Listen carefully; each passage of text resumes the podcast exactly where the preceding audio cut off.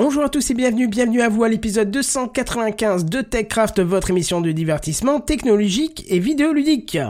iOS 14, les news de l'espace, surveillance, Netflix, Framasoft, on vous donne le virus de la tech ce soir dans TechCraft.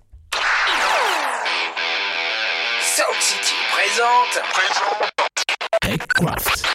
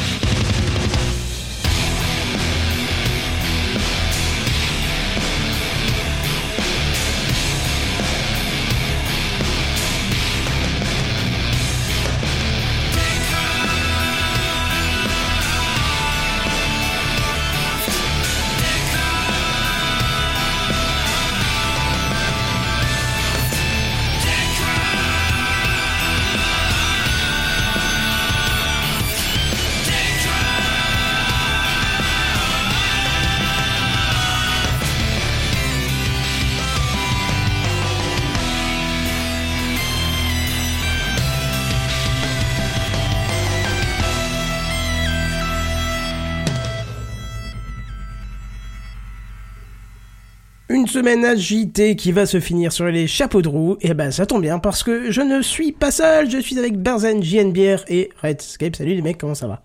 On est en retard. bonsoir. On est, c'est- inacceptable, Ouais. monsieur. Ah, c'est pas bien. C'est Ah moi, là. j'assume. J'assume, je suis en retard, j'ai écouté notre cher Tu et es tendre, remboursé. euh, lui aussi assumera Remboursé. et il l'a dit. Ouais, j'ai écouté notre cher et tendre président, notez l'ironie dans mes propos. Euh, euh, Parce qu'il est pas tendre ou parce qu'il est pas cher?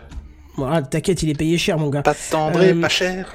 non, C'est mat. c'est la qu'on map. préfère. La- Ça va être la foire ce soir. Ça va être la soirée. On est déchaîné suite à Oui, on est déchaîné, c'est clair. suite à quelques trucs qui ont été dit, mais comme nous ne faisons pas de politique ce soir, euh, ni de catastrophisme, euh, nous n'allons pas en parler directement. Peut-être des pics sortiront, mais seuls ceux qui Oh. comprendrons comprendront. C'est pas mal ça Mais nous ne tenons Eh, aucune responsabilité TMTS. dans les propos tenus, c'est ça? C'est ça. On les ça. assumera absolument pas. Ouais, mais, mais totalement ça, quoi. Toi-même, tu sais, comme tu dis. Mon dieu. Bref, ça va cette semaine? Ouais, bah ça va. Ouais, ouais. Écoute, euh, on bosse de la maison, comme je vous ai dit, parce qu'ils ont décidé là où je bosse de dire bon bah on va faire un test. On va mettre les gens en télétravail. Ah bah c'est bien, La dès semaine- lundi, ça sera pas un C'est le moment pour à faire partir le de la test. semaine prochaine, ce sera on va mettre la moitié des gens en télétravail, donc plus de 2000 personnes. Allez. Et puis ensuite l'autre moitié elle Et C'est la reviendra question de et les si autres les partiront en télétravail. c'est ça? De quoi? C'est la question de voir si les VPN du boulot vont tenir, c'est ça? Ben, moi, j'ai commencé à tester dès aujourd'hui, en fait, quoi. Pour être sûr déjà que je peux tout faire comme je veux, d'avoir accès à tous mes serveurs et tous mes bidules. Ça marche plutôt bien. Et c'est là que tous les admins réseau du monde qui n'ont, enfin de France en tout cas, qui n'ont pas ou très peu de budget se disent putain, je savais que j'aurais dû faire semblant d'avoir cramé mon Logitech qui est mon routeur principal parce que c'est de la merde et que ça va pas. Euh, mon Logitech, mon Holitech, c'est le truc qui plus. Ah, les Holitech. Et je suis deg, j'avais une très très grosse install Sophos mardi, ben je crois qu'elle va tomber à, à l'eau. Bah et, oui. et c'est dommage parce que c'était un, un putain de routeur, mais bon, euh, voilà. D'ailleurs, bah, Podren, c'est toujours maintenu, du coup. Eh ben écoute, Ah, juste- justement, justement, je- je... posais la question sur euh, sur le tout à l'heure sur le, le Discord. euh, Le Schlack. Le non, le Discord. Ah, le le Discord. Schlack, J'adore Le. Schlack. Le Slack, le Slack. Dans le Discord d'Alliés Numérique, euh, parce que justement, euh, je sais plus, je crois que c'est Pof qui intervenait tout à l'heure, et puis euh, il, me disait mais quel rapport avec Podren Euh, J'ai Bah, dit a priori, simplement c'est que vrai que rien ne l'interdit. Hein. Non, Oui. Bah, ne si c'est un regroupement contre, de... Oui, non, remarque, ça dépend des, régions. des mais- organisateurs. Je suis désolé, mais là-dessus, on peut, on ne peut que se dire que un tel événement qui va brasser quand même entre 100 et 2, 100, peut-être à 200 personnes, je pense Et quelque chose même comme sans ça. la, la quantité de gens, t'as aussi le problème de 150 la a provenance priori. varie, en fait. 150.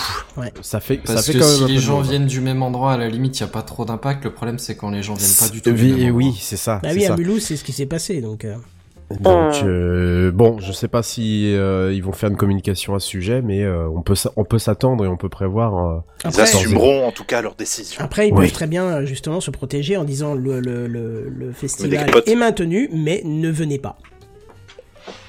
Oui. Oui, parce Oui. que. Parce que les fans de Podren de toute façon iront et, et ceux qui auront peur n'iront pas. Donc euh, voilà. je- Oui, oui, ça peut être ça aussi, oui, effectivement. Salut Bien, Benji, Benji est dans les commentaires et si tu savais à Ah. quel point on, on voudrait être à ta place à l'autre côté du monde. euh, Bah dans- tu sais pas, ils ont peut-être des cas aussi en Nouvelle-Zélande. Bah non, à Nouvelle-Zélande, bah attends. Ah bah, je vais prendre la carte là. Australie, s'il vous plaît. Justement. J'aime bien Oui, le avec Australie. ça. Ah pardon. Non, non, c'est moi, c'est moi. Non, justement, c'est si- c'est Nouvelle-Zélande à Alors, chaque fois. si on a la Ah. même carte euh, Ouais, que JNBR, Si, si, il y a un petit cas. Il y Il y a a- un petit petit.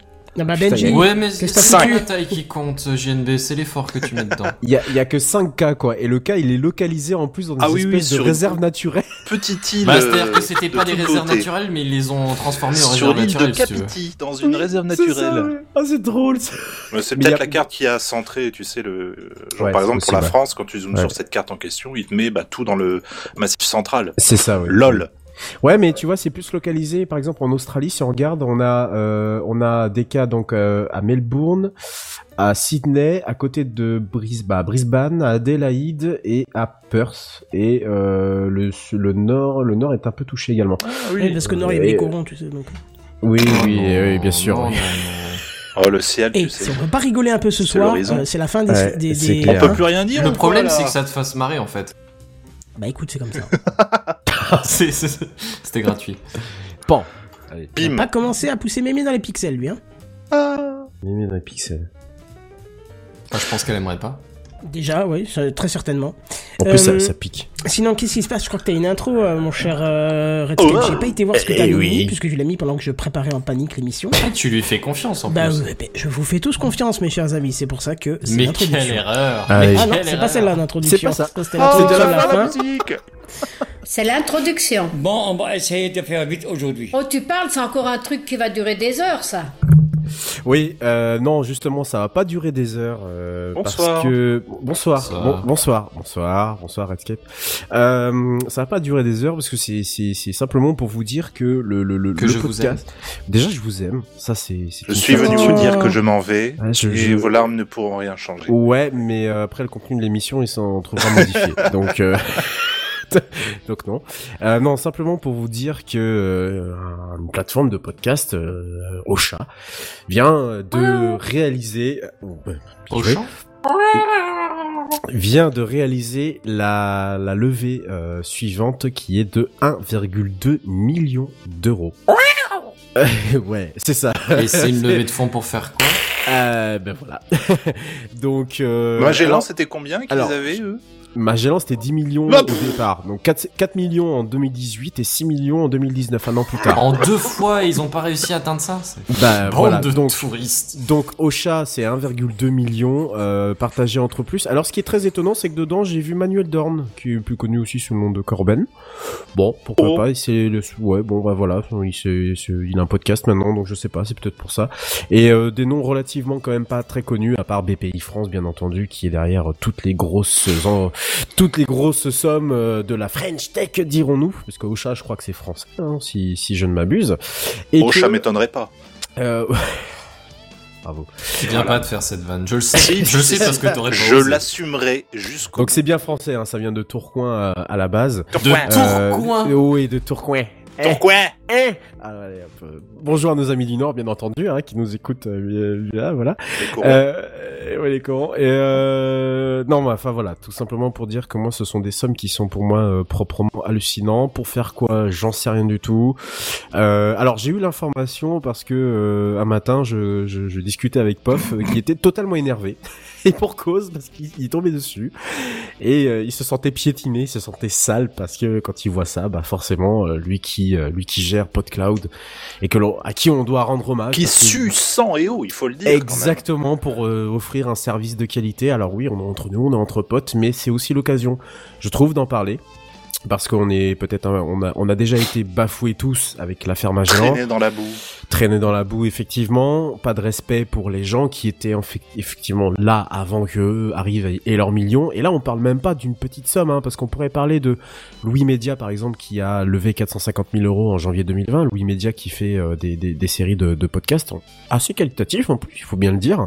Euh, on parle quand même de 1,2 million et euh, sans parler de Cybelle qui en aurait levé 5 millions en février 2019. C'est une, enfin c'est c'est juste énorme pour Pourquoi au final Pour un marché qui risque peut-être de s'effondrer de lui-même, parce qu'on se rendra compte que le podcast c'est pas aussi retour sur investissement que ça en a l'air au départ, et que c'est pas en foutant des pubs et en faisant des levées de fonds à tir larigot qu'ils arriveront à faire quelque chose, parce que quand les auditeurs se barront, ils se barront en masse. Voilà, c'était c'est un peu triste, malheureusement. Nous, on est là parce qu'on le fait par passion. Je pense qu'on est tous là aussi parce qu'on le fait par passion. On nous réclamera de manière générale, que ce soit ici dans Techcraft, et je parle pas, je parle pas au nom de Techcraft parce que je, ne suis qu'un chroniqueur, mais je parle aussi, je parle pour mes podcasts et pour les podcasts, autres podcasts que je repré- représente. On le fait par passion. On fait ça, on donne de notre temps. Et il y a des gens qui nous écoutent, qui sont ravis de nous écouter. Et il faut juste garder ça en, euh, en tête. Voilà, tout simplement. Donc euh, c'était mon petit coup de gueule parce que ça m'énerve de voir ces énormes sommes qui ne veulent strictement rien dire, qui seront utilisées on sait pas comment, et tout en piétinant les autres Moi, qui sont. ça ma question. euh, à quoi ça va servir en fait? Bah, à part payer des comédiens quand il s'agit de faire des euh, quand il s'agit de faire des séries de podcasts qui sont qui sont des des des, des podcasts euh, peut-être plus euh, plus plus plus plus enfin réalisés euh, qui sont un peu mieux, un peu mieux montés ou sont Ouais, mieux scénarisé réalisés. ou avec du matos. Voilà, de- de- scénarisé, du matos et tout ça. D'accord. À part ça, euh, et puis peut-être pour parce que bon, le podcast en soi, même avec un comédien, ça a juste besoin que d'un micro et euh, le reste c'est des effets sonores. Finalement, tu te dis que ça doit pas coûter bien cher que ça, quoi. Donc Hmm. je sais pas, est-ce qu'il y a un capital risque derrière dont on, on ne connaît pas, dont on n'a pas la mesure, qui fait qu'il faut lever, il faut faire cette levée de fonds pour. Parce que moi, personnellement, j'ai quand même du mal à imaginer euh, que euh, quand tu vois qui Magellan justifie qui, de telles dépenses voilà, Magellan qui lève 4 millions en décembre 2018, oui, je veux bien pour toute la pub, et puis il faut payer le galet, hein, évidemment, parce que bon, c'est bien gentil, mais euh, Mathieu Galet, il se paye pas en, en cacahuètes. Et 6 millions un an plus tard, euh, c'est quand même énorme. Où, passe la thune, quoi, j'ai envie de dire, ils sont, ils sont capitalisés à combien, ils sont pas en bourse pourtant, enfin, je, je comprends pas. J'ai du mal à, en fait, à comprendre le, le, le- tout le sens de, de ces montages financiers, mais c'est un peu dans, le, dans, dans, dans la veine de l'époque, hein. c'est la bonne idée du moment, c'est le podcast, on veut que ça fonctionne, il y a des gros acteurs qui sont là-bas. Il y a déjà Spotify qui, qui, qui se place énormément là-dessus. Il y a également Deezer. Euh, aux États-Unis, c'est pareil, c'est la guerre. Mais pourquoi faire au final Parce que moi, je pense que décemment, dans quelques années, ce marché-là, il se, il retombera comme un soufflet. Ça sera pas du tout le même destin que la SVOD qui elle a, a connu un véritable, un véritable essor. Mais ça, c'est mon avis personnel, bien entendu. Donc nous, on continuera à faire du podcast. De notre côté, on s'en fiche des millions, on s'en fiche des euros. euh, Bah, euh, Ah, non. euh, ça fait des millions, c'est-à-dire qu'il y en a qui par terre. Je- à cube, noter, hein. en que tout cas. cet homme ne s'exprime Pas pas. tous en On même temps. reviendra partager Redscape, t'inquiète pas, on t'oubliera. Moi, s'il y a de la maille, ça m'intéresse. Je savais que ça allait vous faire réagir. Non, non, mais moi je note que si on peut avoir un million comme ça freestyle, je prends, et ben c'est bien parce que du coup on va partager qu'entre trois, vu que tu es pas intéressé. Ben, nous, nous, je pense que ça nous Ah, arrange. On n'est pas comme bah, ça. Je pense, C'est moi, ça. écoute, je pensais faire Moi, je une suis pour grosse fête sur un yacht. en tant que personne autonome, tu vois. C'est ça. Bon, et on alors- enverrait des photos, des stories, euh, des fleets, des fleets. Des Ah, des on enverrait des Des fleets fleets, avec c'est pas Skype. ça. Redscape, voilà, en faisant, écoute, euh, c'est merci de ta générosité. De rien. Ouais, mais, je- mais messieurs, je tiens à mon indépendance et même pour un million, ils ne m'achèteront pas. Voilà. 2 millions? Ah, Ah ah. Vas-y, vas-y, vas-y, vas-y, vas-y, vas-y. Je sais pas, on peut peut-être euh, discuter. Euh, pe- Peut-être. Peut-être. mais, mais, mais quand même, euh, méchant, les gens, les trucs là, les levées Ah, de fonds. bon, Merde. voilà. Hein Alors Merci de me soutenir un peu quand même. Eh, Bon, oh Dans mon combat. Hein. Non, c'est des faire, gens là. pas gentils, ça c'est sûr. Non, Non, sûr. bah voilà, c'est, mais c'est pas que c'est, au-delà, je pense, des, des gens qui sont gentils ou pas gentils. C'est surtout essayer de se faire de la. de, ce, de ce micro, mi- de cette micro bulle quoi. Oui, c'est ça, c'est exactement. C'est, pourquoi, pour pourquoi euh, subitement on en vient à penser que ce marché-là, c'est un marché qui. Alors, ok, d'accord, il y a une progression en flèche depuis quelques années. Ok, d'accord, les gens qui ne savaient pas ce que c'était le podcast il y a quelques années, aujourd'hui savent ce que c'est. diffusion. La balade de diffusion. Ouais, s'il mais ils essayent de recopier un modèle américain qui n'est pas forcément applicable en France. Et c'est exactement ça. Je, je, je- j'en veux pour preuve que j'en, j'en, j'en- j'en parlais dans, dans, dans, dans, dans, dans mon podcast il y a quelques années de ça, où on- justement on faisait la constatation de ça. Qu'aux États-Unis ça marchait énormément, mais qu'en France ça peinait franchement, parce que jusqu'à 2015-2016 euh, c'était pas franchement très connu. C'est, ça peinait. C'était dans des, dans des, comment dire, dans des, dans des bulles, dans des niches. Hein. Voilà, nous on parle de high tech et, et de fun, bien entendu. Mhm. Euh, et c'est tout. Je veux dire, on touche pas plus de gens que ça. Et puis subitement, tu te rends compte qu'il y a un seul acteur qui s'est intéressé pour euh, prendre d'autres podcasts et pour dire, eh, vous pouvez venir euh, me voir hein, parce que moi je suis intéressé par vos podcasts et puis hop, tout le monde s'est engouffré dedans. Euh, sauf que à mon avis, à l'inverse, c'est clair et net que dans quelques années, ce truc-là, il aura disparu Mais en tout cas, parce mais que ça fera pas assez de mailles, c'est sûr et certain. il faudrait quand même que je dise quelque chose. Sais qu'on en a pas souvent parlé, ça m'est arrivé de vous en parler à vous, rarement parce que ça, à chaque fois ça m'énerve, mais il faut quand même le dire aux auditeurs qui nous écoutent que ça fait 8 ans euh, qu'on fait euh, Techcraft. Euh, Au début, j'avais pas ça, mais ces 5 dernières années, j'ai quand même eu une quinzaine de propositions euh, de sponsoring euh, sur la boîte mail de Techcraft proposant euh, euh, de la de, de la thune. Donc ils demandent les stats hein, pour nous filer. Et on n'en a pas eu Attends, laisse-moi terminer. Il, de- il demande combien on fait en stats pour pouvoir nous proposer une somme et en échange, il faut qu'on passe euh, de la pub. euh, euh, C'était au début, au milieu et à la fin. Euh, ce sur quoi j'ai rép- ah, su- surtout que ces mails commencent toujours par euh, j'écoute euh, Techcraft depuis nanana, j'adore votre façon de penser nanana. Et chaque fois je leur réponds bah réécoutez euh, au moins deux trois épisodes, vous comprendrez que vous êtes dans le fou puisque c'est pas du tout notre façon de penser et, euh, et- et voilà quoi. J'ai- J'aime beaucoup quand ils disent on, on- on écoute, on aime bien ce que vous faites, on aime bien votre façon de parler, alors qu'en fait s'ils avaient écouté, ils se Non, mais seraient ça, dit va c'est dans le message standard, Oui. euh, tu flattes un tout petit Bien peu l'ego pour voir Bonjour, si ça passe. insérez ici prénom. Mais voilà. C'est ça. J'adore à- à- insérer ici, insérer ici nom de l'émission. C'est ça, exactement. On reçoit, on reçoit très souvent ce genre de, de, de, de mail euh, au SAV, ça nous fait au SAV de la, de, de, de la F1, et ça nous fait toujours autant marrer.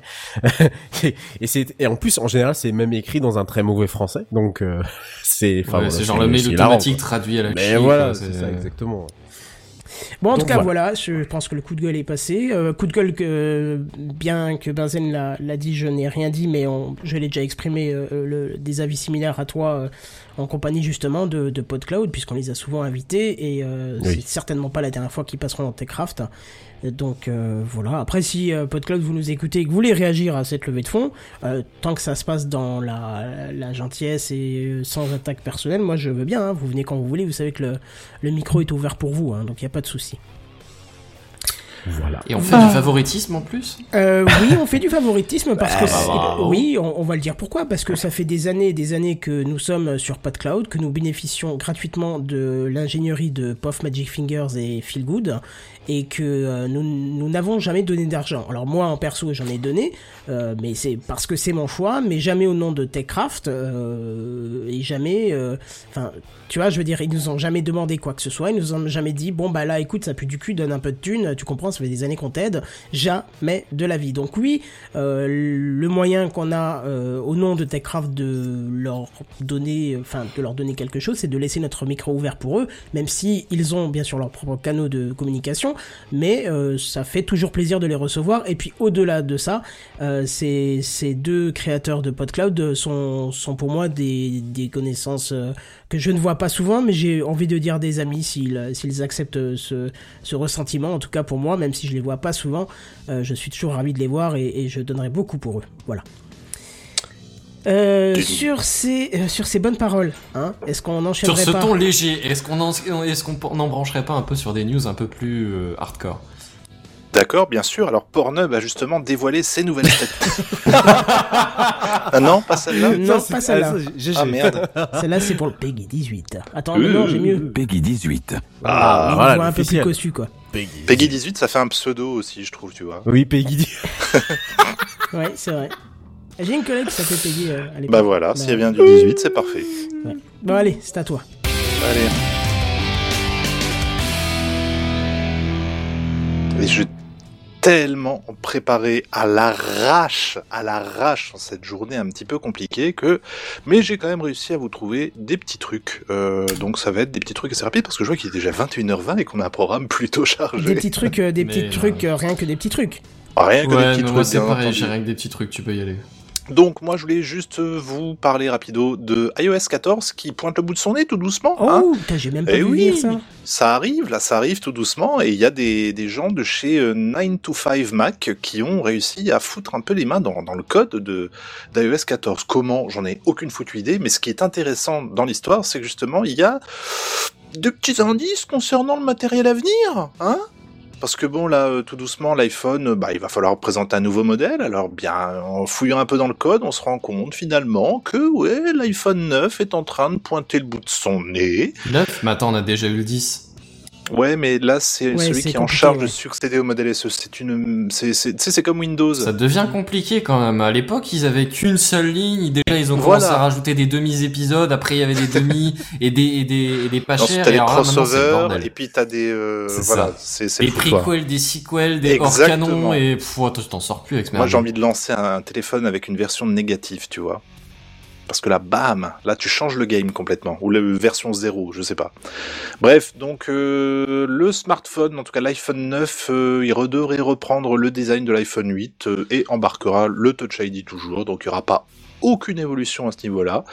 Il y aurait a priori une compatibilité avec une solution qui s'appelle Transport Express, qui est une solution de paiement sans contact de tickets de transport qu'on n'utilise pas en France, mais bon, apparemment ce serait euh, également très utile à l'étranger.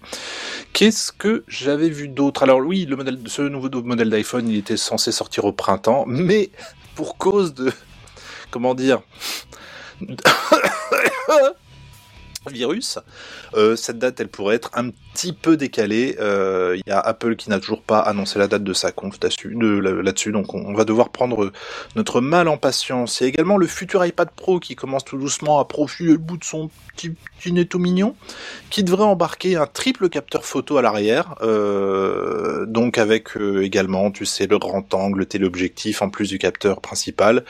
Il y aura également un capteur Time of Flight qui devrait être utilisé pour tout ce qui est réalité augmentée. Et euh, il se murmure d'ailleurs que pour iOS 14, euh, Apple prépare une app qui soit totalement dédiée à la réalité augmentée. Pourquoi faire Hmm. Peut-être un petit indice il, a- dans il- ce... il y a déjà pas mal de, de choses, quoi. Ouais, mais enfin, en cours, mis à part peut-être, tu vois, la, la, le- le- la règle pour mesurer, là, le, qui, qui m'a fait acheter un frigo trop petit une fois. je m'étais dit, tiens, La qui t'a Ah, fait acheter un Oui, en fait, en fait, en fait, si tu veux, la règle en Ah réalité oui. augmentée, voilà. Et moi, bon, c'était il y a- l'année dernière ou il y a deux ans, je sais plus, mon frigo tombe en rade, genre euh, fin de l'année, tu vois, euh, pendant les fêtes. Donc, ah, trop bien. Donc, euh, je me dis bon, bah tant pis, il va falloir acheter un frigo, fait chier. Euh, et je commence à prendre les mesures de mon frigo. Ma femme me dit, tu prends pas le mètre Je dis non, j'ai mon téléphone. Pourquoi s'embêter avec Ah, tous ces toutes ces choses-là. vas euh, comprendre, machin. toi, femme, Le qui avec qui tes trucs de couture, là. tu C'est sais. ça Ah là ouais, là, c'est ça. Vous, vous me faites tellement rire, vous réfractaires de la technologie. Le lendemain, Ah j'ai reçu non. mon frigo qui était Rick. Non T'as pas le droit. Il a réussi un bon. micro-frigo. J'ai reçu un frigo qui était pas ouf. Tu vois, vraiment pas ouf. Eux, ils me ramènent mon frigo qui était qui remplissait bien son espace, tu vois. Et puis euh, je me retrouve avec un frigo et puis ma femme me dit c'est quoi ce délire? Je dis bah c'est notre nouveau frigo. Pourquoi? C'est un frigo de caravane, tu sais, le petit truc, là. La fois où t'as eu l'air d'un gros con. ah, C'est là où t'as la fierté mal placée, tu vois, et que tu dis non mais il est très bien. Et Il y a, il y a de la place pour mettre les Oui, glaçons, là, tu vois. Et puis là on peut mettre à manger. Enfin je vois pas où est le problème. Bon résultat, ce qui s'est passé c'est que dans la même journée je suis retourné redonner le frigo pour en- en- l'échanger contre un, un autre. Et là-dessus big up à Boulanger parce qu'ils ont vraiment vraiment vraiment pas fait des, pas, pas fait d'histoire. Euh, donc ouais, probablement une app euh, dédiée à la réalité augmentée pour tout un tas de petits outils comme ça. On parle aussi peut-être d'un nouvel Apple TV, parce que le dernier c'était quoi? C'était euh, 2017, fin 2017 je crois, euh, qui était une évolution Oui. de celui qui était déjà sorti en 2015, et peut-être une nouvelle euh, Apple TV Remote qui serait euh, nouvelle génération, je sais pas quoi. Et euh, le- le- l'Apple TV embarquerait apparemment une application inédite euh, d'entraînement sportif où le téléviseur ferait office d'entraîneur. Oh, c'est pas mal. Écoute, pourquoi pas. Voilà. Euh, et enfin, un, un produit là, dont on parle un petit peu de plus en plus, les AirTags. Je sais pas si vous avez Oui, entendu oui, parler oui, de bien voilà. sûr. Donc euh, qu'est-ce que c'est Je ne sais pas ce que c'est si tu peux c'est expliquer. c'est comme imagine une sorte de je sais pas, on va dire un, un porte-clés par exemple, tu vois, tu le mets à tes clés et puis euh, tu le c'est un- tu le lâches quelque part dans l'appartement et c'est un capteur NFC quoi, une, une connerie dans ce genre-là, tu vois. Je sais- je sais pas si tu te souviens, Bazen, quand t'es venu chez moi et que je t'ai parlé de domotique, le petit capteur orange. Oui, je Bah voilà, vois. c'est l'équivalent de chez Apple.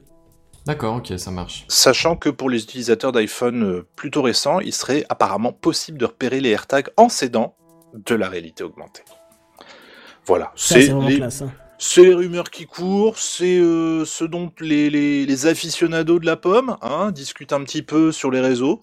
Euh, L'avenir nous le dira si euh, ces produits auraient tendance à se confirmer, mais a priori ce serait plutôt sûr, on va dire, à un bon 70 ou 80%, étant donné que ça vient directement du code, quoi. À voir. Donc je sais pas pourquoi Après, il y il a des fonctionnalités d'ailleurs. qui sont jamais implémentées aussi. hein. C'est vrai. Il y a des morceaux de code morts qui restent. euh, qui restent là et qui font vous allez vous servir de moi un jour ferme bien ta Jusqu'à ce que ça devienne obsolète ou jusqu'à ce qu'on fasse une refactorisation de tout le bordel, il y a plus et ça disparaît quoi. exactement et c'est bye bye voilà pour cette petite news de départ est-ce que vous avez des questions? Vous pas la Hmm, question. Ça, ça sort quand? Pas des questions. ça sort quand? Alors et tu sais quoi? Je vais gagner du temps en, en te disant écoute ça sort euh, de toi? a priori exactement Euh, Ça, sort sous sort tes aisselles, c'est ça? Ok. ça, Ça s'en va et ça ça... Non, c'est pas ça. revient. Et euh, alors, du Non, et ça sera septembre, comme d'habitude, ça sera la conf de septembre, je pense. J'ai pas il y a de l'info, bonnes mais chances pour que officiellement, ce c'est sûr. ce soit ça. Bah, Ah D'ailleurs, putain, attends, il faut que j'autorise les applications sur ce site pour aller voir la date. généralement, Non, mais ils parce que- parlent des, dernières, Ah euh, des derniers trucs en septembre et ça sort vers octobre-novembre. Généralement, c'est toujours comme Parce ça. que ouais. justement, il y a un truc qui, euh, qui, qui, euh, qui va retarder forcément les échéances. Le Covid-19 va forcément... Je vois pas de on quoi se- tu parles. Euh, franchement. bon, mais il dit n'importe quoi. Fake news, monsieur, fake news, parfaitement. D'accord, Fake très bien. Hein, je, je- non, je doute, je doute quand même parce que ça reste du logiciel et on peut faire du télétravail sur du logiciel, donc. euh, Ah, il n'y a pas de nouveau sortie de matériel. Là, ça ne concerne que iOS 14. Enfin, ça ne concerne que la partie logicielle. Il Oui, n'y a oui, pas de nouveau téléphone. Alors, Ah, parce c'est que- forcément Oui, mais il au faut bien matériel, tester hein. euh, sur le matériel les. Non, parce que les. Monsieur Billard disait justement tout à l'heure que euh, que euh, c'est l'iPhone, il fallait le renouveler ou que voilà. Oui, mais ils ont déjà des il- modèles prototypes depuis des, des mois, hein, c'est clair et net. Ouais. Hein. Tu les connais chez Apple. hein. C'est clarinette, ils font pas de pipeau là-bas. Ouh Alors là, bien joué. Donc pour iOS 14, Ouais, hein, on va Ah, J'ai du partir mal à sur- choper, Bonsoir. je suis désolé. Le là. On Ah, va la partir violence. sur du. Allez, voilà. On va partir sur une, euh, bah, une bêta, euh, probablement, probablement vers juin pour euh, une release à l'automne 2020, si on se base sur ce qui a été fait les années précédentes en tout cas. Voilà, voilà. Ne serait-il pas l'heure, mes amis, ne serait-il pas l'heure de prendre un peu d'altitude, de nous mettre un peu en orbite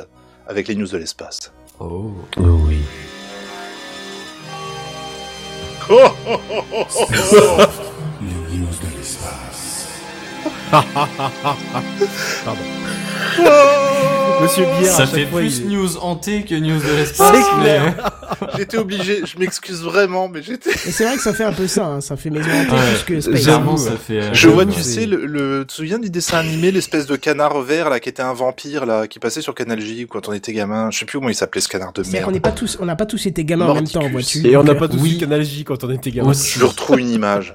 Bon, vas-y, on Redscape, il jouait avec des bouts de bois, vois-tu. Alors cesse de le prendre de haut. Vampire. Et de Merci. mon temps, on était content de jouer avec des bouts de Hein, bois. d'abord, on sortait dehors un peu, Voilà, exactement. bordel. Et on chopait Euh, des saloperies. Le temps, le temps que tu retrouves ton canard boiteux, euh, du coup, on va commencer, euh, on va commencer euh, Spacecraft avec Ah, euh, le l'ai sommaire. trouvé. Ah, vas-y, Attends, je fais euh, copier coller. putain de sa race. Copier, j'ai dit. Non, c'est pas une étape, ça, je Non. connais pas le Non, raccourci. pas imprimer. je connais l'adresse pas de non l'image, voilà, je l'ai, tac, je paf, je balance, c'est bon. Et on va tous voir euh, cette image qui, qui, Ouais, je qui connais pas, apparaît. jamais vu. Tu connais pas ouais, ouais, Ah. ouais. les yeux. Alors, Oui, je vais si, essayer si, de l'intégrer si. dans le live pour ceux qui ont la, qui ont la gentillesse de nous suivre sur. Twitch. C'est du troll, pardon. Ah oui, c'est vrai qu'il y a des Twitch. Twitch. Je troll parce Euh, que les Twitch Twitchos. en fait, c'est pour ça. Attends, je vais te mettre ça. Oh, vous hein, êtes bien aimable. Je te, je te mets l'image. Mais oui, c'est vrai que ça fait très euh, très glauque finalement comme euh, comme générique. Je devrais peut-être. Moi, je vois à- un, un cercueil s'ouvrir, des chauves-souris s'envoler. C'est limite, c'est un tu sais, éclair les dans les Carpates. Tu sais les contes les contes de la crypte euh, sur euh, sur M6 à l'époque. Exactement la même chose. Ti, ti, ti. Je sais plus comment c'était la Il faut bien se rendre compte que le seul mec qui a essayé de mettre de l'orgue en parlant de l'espace, c'était euh, pour Interstellar. Hein. Plus personne n'a C'est fait ça depuis. Hein. Oui, c'est vrai. fait ça Ouais, c'est vrai, jamais Ouais, avant. ouais, hein. c'est vrai, ouais. C'est tout Mais à fait enfin, il y a, y y Ah, y une certaine majestuosité au truc. Hein. Exactement, ouais. C'est vrai que le coup de l'orgue, euh, excuse-moi, ça va quand même bien au sujet, quoi. Euh, après, oui, je pourrais. euh, bon, c'était un générique, on va dire, fait dans l'urgence, donc peut-être que ça amènerait. Ah, à- je viens de recevoir un SMS de mon boulot qui me dit Nous vous recommandons de rester à la maison. Voilà. Boum. Ok. Allez. eh bien, ça, ça tombe bien hein, pour les gens qui nous écouteront du coup en podcast. Installez-vous confortablement. Ah. en télétravaillant et venez écouter les news de l'espace avec ce soir les suites de l'affaire de l'étoile qui va tous nous atomiser, un trou noir découvert par hasard et un deuxième tour dans l'espace pour Thomas Pesquet et en fait non même pas. Euh, mais Euh, vous Oh, verrez plus tard. Vous verrez la surprise. Première euh, news de l'espace de ce soir, euh, un retour sur l'étoile de la peur qui a tant affolé la communauté scientifique, comme les médias d'ailleurs. Je veux bien entendu parler de BTGeuse et de son risque de nous péter à la figure. Alors, selon les dernières constatations, non, elle ne va pas exploser tout de suite. Euh, Quand C'était une fausse alerte. qu'une étoile t'explose à la gueule, on parle genre dans le vrai monde véritable ou genre euh, à des millions de kilomètres comme euh, chaque fois que les news euh, un peu techniques arrivent. À des millions de kilomètres, comme toi de ton micro. Voilà. Ah non, mais je suis pas si loin de mon micro. Mais je peux me rapprocher pour toi si tu Ah, voilà Tu as une belle voix, Bazen. veux. Merci, ça Et me touche. donc c'était une fausse alerte et puis bon en ce moment on a un peu d'autres chats à fouetter. Alors l'emballement médi- médiatique autour de cette affaire et je, je, je pense euh, c'est l'avis de tout le monde très inquiétant hein, euh, parce que la réalité elle est franchement tout autre. Je vous rappelle que plusieurs hypothèses avaient été émises l'une contre l'autre pour expliquer cette euh, baisse de luminosité, hein, parce que c'était un peu le départ de cette histoire. hein. Je vous avais dit à l'époque, quand je vous avais présenté euh, cette histoire de BTGeuse, que celle-ci avait glissé de la 8e à la 21e place des étoiles les plus brillantes. Elle a quand même perdu près de 70% de sa luminosité. C'est quand même pas rien. Ouais, Elle on les a a tous le droit de faire une petite dépression Alors, de temps en temps. Partir en vacances. que- euh, je veux dire, bon, à un moment donné, C'est vrai que l'étoile a le droit de faire sa petite dépression et a priori elle en a fait une sacrée grosse. Alors depuis effectivement elle a repris de son Ah. de, de son de son Du poil de la bête. du poil de la bête puisqu'elle a récupéré près de 40% de sa luminosité. Donc voilà le le, le, le truc euh, le truc bizarre qui était devant elle vient de s'éloigner petit à petit et a priori elle a récupéré Est-ce que à tu peu crois que c'est euh, un vaisseau extraterrestre? Justement, on va en parler. Euh, Bételgeuse, future supernova, hein, puisque c'est son destin, hein, nuage de poussière qui masquerait sa surface et baisse de température, ce sont les trois hypothèses qui, on va dire, ont euh, agité les internets et puis surtout les médias euh, depuis ces deux derniers mois. Et c'est bien sûr la première qui a retenu l'attention des médias J'allais dire putaclic, puisque comme les gens, vous, on le sait tous, les gens ne savent plus lire, ne lisent que le titre, BTGeuse va exploser. Voilà. Forcément, sans Bah, nuance, ça passe Mécaniquement, moins la bien. news est pas folle, mais ils auraient pu rajouter entre aujourd'hui et la fin du monde. Voilà, c'est ça. Euh, sachant que les dernières constatations, en tout cas les dernières euh, grosses lignes de probabilité s'établissent aux alentours de 100 000 ans. Voilà. Ça laisse aura 15 jours de marge pour, se... pour jouer, quoi. C'est bon. largement. Alors, mais vous le savez, hein, ici dans TechCraft, hein, c'est la vérité, rien que la vérité, je le jure devant ce que vous voulez. Hein. Évidemment, la réalité, elle est tout autre. Alors, on l'a déjà dit ici, BTGeuse ne va pas exploser. En tout cas, pas pour le moment. D'ailleurs, en parlant de vaisseaux extraterrestres et tout le tout le tintouin, je vais vous citer le tweet euh, que j'ai trouvé absolument hilarant d'un astronome américain de l'obs- l'observatoire Lowell en Arizona, hein, qui est un des observatoires qui euh, qui, qui justement étudie BTG en en ce moment pour essayer de, de tirer cette affaire au clair. Et euh, donc la traduction française donne ceci étrangement, je n'ai vu personne suggérer la mégastructure extraterrestre comme raison pour expliquer l'affaiblissement de BTGeuse. C'est un manque d'imagination, vraiment. Voilà le tweet d'un astronome. Donc moi, non, mais j'avoue, absolument- moi en vrai, euh, j'ai le même avis que le monsieur. Euh, oui. Genre, il y a et- quelque chose qui cache la planète, mais personne se pose de questions. Moi, je dirais même que ça a un rapport avec Dyson. Je sais pas pourquoi, le mec il est Dyson mort. Dyson, oui, Dyson, oui, la sphère de Dyson. Ah oui, bon. Ah oui. Oh, Le mec il est mort. Ah bah eh oh, faut eh, faut Eh avoir non, des non, mais il y a un références dans niveau la comme ça, Alors, on sous-estime en vrai. je- Ouais, je- vous moi, pensez je- que je vous pose Spacecraft comme ça en vous disant le mec il nous déroule des Non, faut suivre Eh, le je suis- truc un moi, peu. moi, je tiens pas du tout, par contre, ton discours. Parce qu'une sphère de Dyson, je suis pas sûr qu'à cette distance euh, occasionnerait une baisse de luminosité. Je pense quelque chose Ah, ça dépend de la, densité de la sphère. Hein, mais... Oui, bien sûr. Oui, bien sûr. Mais euh, en soi, on est bien d'accord que ça cacherait quand même une bonne partie de la luminosité. On est quand même un peu d'accord, Bah, il y avait plutôt des estimations de nuages de gaz et ce genre de choses, quoi, mais... Ouah, je, je, je, quoi, tu parles de la sphère de Dyson ou de... Non, non, de, de ce qui pourrait occasionner cette perte d'albédo, euh, de, de... Enfin, Ah oui, quoique oui, là, on est ça, dans l'albédo, je- je- vais en parler. par elle-même, donc...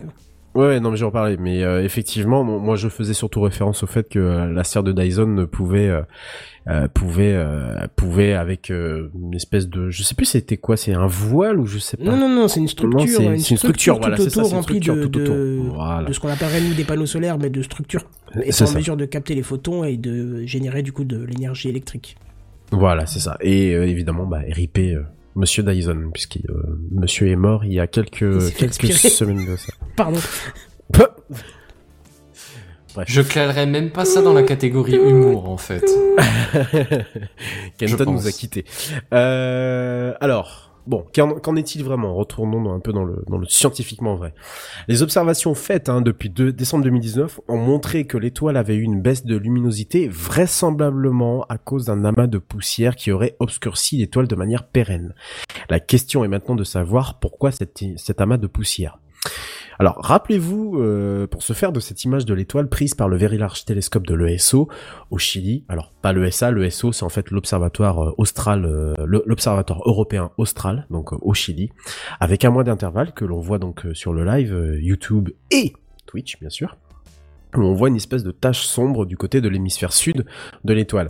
C'est sur cette piste que se concentrent les recherches, puisqu'il faut désormais identifier pourquoi ce nuage s'est formé. L'engagement vers cette hypothèse, refutant du même coup celle de la température, rappelez-vous de ce que je vous ai dit tout à l'heure, est soutenu par l'article d'une professeure de l'université de Washington, Emily M. Levesque, qui, sera très bientôt publié dans la revue The Astrophysical Journal Letters, journal très très très sérieux si l'on est dans le domaine de l'astronomie. C'est un peu le science ou le nature euh, de l'astronomie. Elle explique les très faibles variations de température mesurées entre les différents relevés établis en décembre, janvier et février, et celles-ci, tenez-vous bien, auraient varié au maximum de seulement 3%, soit 100 Kelvin. C'est C'est la fin du monde non. Nous sommes perdus Absolument pas. Parce que là, c'est, tout cas, 100 Kelvin, c'est rien. C'est, c'est rien du tout. Donc, selon elle, je cite, il semble évident, évidemment que la température de Betelgeuse n'a pas diminué de manière significative en relation avec sa récente baisse de luminosité. Ces résultats suggèrent qu'une période froide temporaire à la surface de Betelgeuse due à la convection n'est probablement pas le la principale cause de l'affaiblissement récent de la luminosité de Betelgeuse. Donc cette piste étant potentiellement écartée, vous l'aurez compris, c'est celle de la poussière qui est désormais la plus plausible, même si pour le moment, cela ne fait pas un consensus au sein de la communauté scientifique. Cependant, le dernier Dyson, la poussière. C'est on qui s'afflue de faire le ménage, là? Putain. Oh là là Ah, il a là quoi, c'est vrai. Non, mais non. C'est pas vrai, il a osé, mon Ah non, Et il bah a- non, non Dyson, seulement ça il fait pas de ose, mais il assume derrière. Dyson, Bah, ça c'est fait pas de bruit. Voilà, on vous disait qu'on n'avait pas accepté les promos pubs, bah en fait, peut-être que si. Je te Ben, comprends. peut-être que si, finalement. Regarde, regarde. Oh le que tu fais genre non, mais nous la pub on fait pas, tu sais. C'est terrible. Et après terrible. derrière, boum. Mais boum. Alors disons, alors disons que je ne refais plus la blague. Disons Voilà. Dyson. Oui. Oh merde. Oh. Oh Eh, sors Kenton, sors. Ce soir, c'est Ouais, que infernal. quelqu'un l'emmène ailleurs, quoi. C'est clair. Et l'enferme aussi, au Il est passage. fou, il est fou, c'est pas Il est possible. fou. Oui, il est fou. Donc je ne sais plus où est-ce que j'en étais, c'est super. Alors voilà, cependant, une des hypothèses émises serait que Betelgeuse qui brûle, je rappelle, du carburant à vitesse grand V, hein, on est d'accord que c'est de la super géante rouge. C'est pas notre petit soleil qui met 10 milliards d'années à se consumer tranquillement. Là, on est quand même sur, sur de l'étoile qui met maximum 10 millions, c'est tout. Voilà. Donc c'est une étoile qui est en train de perdre de fantastiques quantités de matière. Donc, potentiellement ça lège, et que ça pourrait se traduire par quelques mouvements de convection vers la surface ou d'un nuage de poussière issu d'éjection de matière de l'étoile elle-même, ce que confirme également Émile Lévesque dans son communiqué qui, je cite de nouveau, les supergéantes rouges perdent occasionnellement du matériel de leur surface qui se condensera autour de l'étoile sous forme de poussière. En se refroidissant et en se dissipant, ces grains de poussière absorbent une partie de la lumière se dirigeant vers nous et bloquent notre vue. Nous voyons cela tout le avec des supergéantes rouges et c'est une partie normale de leur cycle de vie. Donc ce que l'on en dit, c'est qu'effectivement, ce genre de phénomène, c'est quelque chose qui est relativement observé ailleurs, mais là, il semblerait qu'à cette échelle-là, ça soit bien la première fois qu'on puisse l'observer de manière aussi directe sur une étoile que l'on voit en fait depuis la Terre de manière quand même assez assez euh, assez conséquente. Voilà. Donc le mystère reste entier. D'autant plus, je vous le disais il y a deux semaines, que Betelgeuse serait à 427 années-lumière de nous. Eh ben non, en fait. Ça a changé. Parce qu'en réalité, ce chiffre s'accorde bien aux alentours de 600 à 700 années-lumière avec une petite pointe à 642 années-lumière. Très précisément. C'est du grand n'importe quoi. quand même, hein. Non, mais alors euh, sur cette histoire-là, j'ai envie de vous dire que c'est c'est la foire à l'empoigne. Je vous le disais il y a deux semaines d'ailleurs. hein. On, on trouve tout et n'importe quoi en termes de chiffres. Euh, on ne sait pas exactement quelle masse elle a. On ne sait même pas vraiment quelle taille exacte elle a. On dit qu'elle est mille fois plus grosse que le Soleil. C'est ce que je vous avais dit là, il y a deux semaines. Euh, Bon, non, on n'est pas trop sûr. Non mais bon, Voilà. en même temps, on se moque, mais en vrai, c'est tout sauf facile à faire. Comme, Ah, euh, c'est- c'est hyper comme difficile. Calcul Alors- et comme estimation. On est quand même en train de peser une planète déjà ça, de Oui. base, mais en plus, on pèse une planète qui est un petit peu plus loin, quoi. Alors, justement, pour te répondre sur ce sujet, Benzen, en fait, on pourrait le faire de manière très précise, mais pour cela, il faudrait qu'on ait une étoile double, un système binaire. Le problème, c'est qu'on n'a pas vraiment observé de système binaire au niveau de Betelgeuse. Euh, un système binaire, il peut se détecter si, par exemple, votre étoile, deuxième étoile, passe devant la première étoile. C'est comme ça que vous pouvez détecter. Et avec Hmm. ça, vous avez la possibilité de mesurer sa distance par rapport au soleil principal, à l'étoile principale, et à partir de là, euh, vous pouvez estimer donc sa taille, et de sa taille, vous pouvez estimer le fait que la gravité est à tel tel tel point, et donc pouvoir estimer la masse principale de de de, de l'étoile principale. Donc en fait, par déduction, il y a possibilité. Le problème, c'est que Betelgeuse ne semble, alors il y a eu des hypothèses qui ont été dans ce sens-là, mais le problème, c'est que Betelgeuse ne semble pas être un système, un système binaire, bien que certaines hypothèses pensent que comme on est sur de, on est sur de, du, du monstre stellaire, hein, parce que c'est- c'est- enfin, on est quand même sur de l'étoile qui irait jusqu'à Jupiter en termes, en termes de, de taille, hein, c'est, c'est quand même relativement énorme, enfin relativement c'est énorme, on est sur du monstre stellaire au même titre qu'une, qu'un, qu'un trou noir. Euh, du, du, du, du coup, on pense que il aurait peut-être avalé une petite étoile. Il y a pas, il y a, y a, un- y a, enfin, y a très petit longtemps. déj, comme ça, Voilà, au petit déj, au, voilà, au calme, tu vois, voilà. Donc, en fait, il y a toutes les hypothèses et c'est bien la nature même de ces super géantes, c'est qu'on les connaît pas du tout parce que on n'a pas la possibilité de les observer euh, de manière euh, très précise ou en tout cas même si on se met à les observer de manière précise, comme c'est le cas notamment d'une d'un satellite, le satellite Gaia, peut-être que ça vous parle, qui doit dans les prochaines semaines définir avec normalement exactitude la distance que l'on on- auquel on serait euh, avec ce- cette, cette étoile et mesurer un peu plus précisément la masse. Parce que vous imaginez qu'il y a une grosse communauté scientifique une grosse communauté d'astronomes qui se sont un peu agglomérés au, au truc et que Betelgeuse a récupéré euh, de un bel intérêt entre guillemets avec cette histoire de avec cette histoire d'explosion supernova. Et à ce titre j'aimerais vous faire une petite recommandation. Euh, il y a un podcast qui s'appelle la méthode scientifique sur France Culture qui est diffusé Mmh. sur France Culture à 16h qui en a fait un numéro euh, cette semaine et dont j'ai repris certaines euh, certaines des informations à l'intérieur. Vous allez voir c'est très passionnant. C'est pas putaclic et euh, il y a des vrais scientifiques qui euh, qui euh, qui y parlent. Et euh, vous, vous allez euh, pouvoir euh, avoir à peu près la, la, la mesure de tout ce que je viens de dire euh, mais dit du coup par des scientifiques voilà pour Betelgeuse Eh ben, dis donc. Prénom. Bah voilà. Pas ça- mieux. ça a endormi tout le monde Non, non, non, non, non. j'étais Non, non, scotché, c'est- T'as euh. On était dans, dans l'attente, dans les, dans l'écoute active. eh bien eh bien eh bien eh bien eh bien euh, passons à la Bien. suite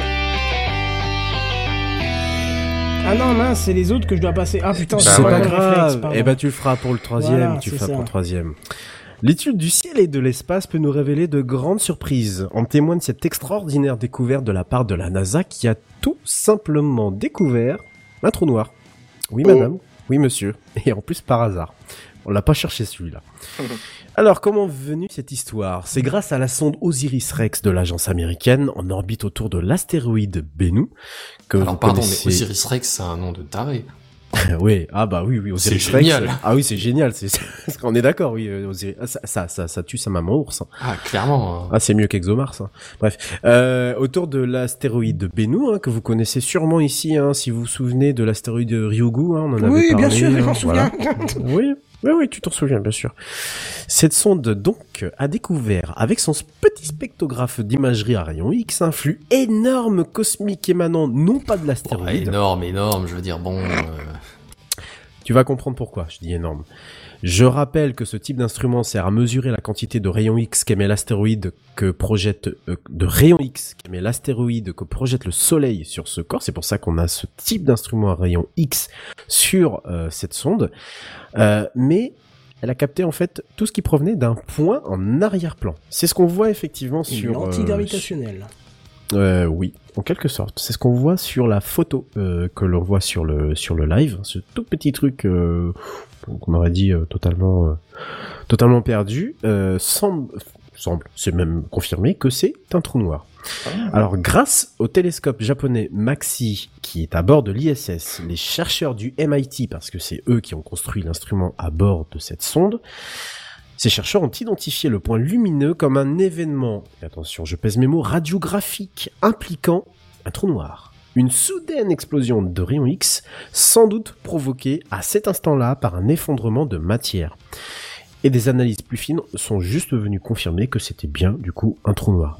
C'est tout simplement la première fois, et du coup je trouve ça dommage que ce genre de choses-là, on n'en parle pas forcément, mais que choses qui explosent, ouais bon ça c'est un truc voilà. C'est tout simplement, messieurs, la première fois qu'un événement de cette importance soit découvert en direct via l'espace interstellaire, sans frontière entre ce qui se passe au loin, puisque dans le cas présent, le trou noir est situé à quelques 30 000 années-lumière de nous. Ouais. Donc, c'est- euh, genre, c'est là où donc c'est au badass. moins, au moins deux fois plus proche que Betelgeuse, du coup. Oui, bien sûr, bien sûr. Et puis surtout euh, beaucoup beaucoup plus près que Sagittarius euh, A+, donc c'est- A étoile pardon. Euh, oui, bah, pff, Bah donc c'est c'est chelou qu'il y en ait un en plein milieu de la galaxie quoi. Oui, non mais non mais tout ça c'est complot, Monsieur Kenton. Je ça vois pas ça. D'ailleurs, je vous résiste quand même pas. euh, je ne résiste pas à l'envie de vous déclamer son nom. Hein. Maxi G J O 637-430. Putain, C'est Voilà. pas très le nom d'un avion que ça m'étonnerait même pas. sais. à vos commentaires. Alors, elle est dans la constellation de la Colombe. Chez nous, euh, on peut la repérer en fait dans, dans cette constellation-là. Bon, évidemment, vous On ne pourrez la pas la repérer, repérer. oui. euh, non, vous ne pourrez pas la repérer, mais elle est dans la constellation de la Colombe. C'est pour donner un point de repère terrestre, messieurs, que je vous dis ça. Évidemment, euh, nous sur Terre, euh, on pourrait même pas capter ce type de d'événement puisque les rayons X sont forcément bloqués par notre atmosphère. En tout cas, la majeure partie des rayons X sont, sont bloqués et certainement pas. Et, donc l'atmosphère bloque forcément ces rayons X qui sont euh, même à une distance de 30 000 années-lumière quand même un tout petit peu comment dire toxiques, hein, pour pas dire autre chose. Parce que ça a très loin, ce sont des rayons qui euh, qui sont quand même éjectés par de magnifiques forces qui peuvent largement traverser l'espace intersidéral sans trop de problèmes et vous atteindre.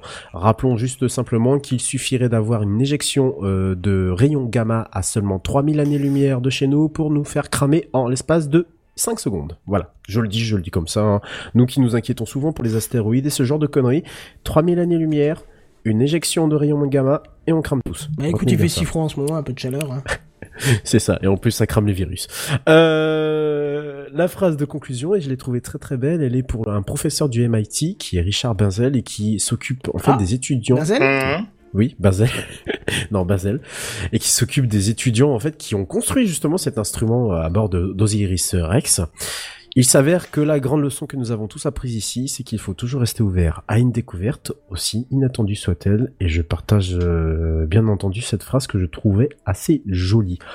Voilà pour ce trou noir euh, exceptionnel découvert euh, par hasard en arrière-plan d'une du- du- du- d'un astéroïde.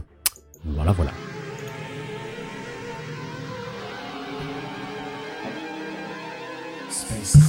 Oh la vache, c'est long quand même.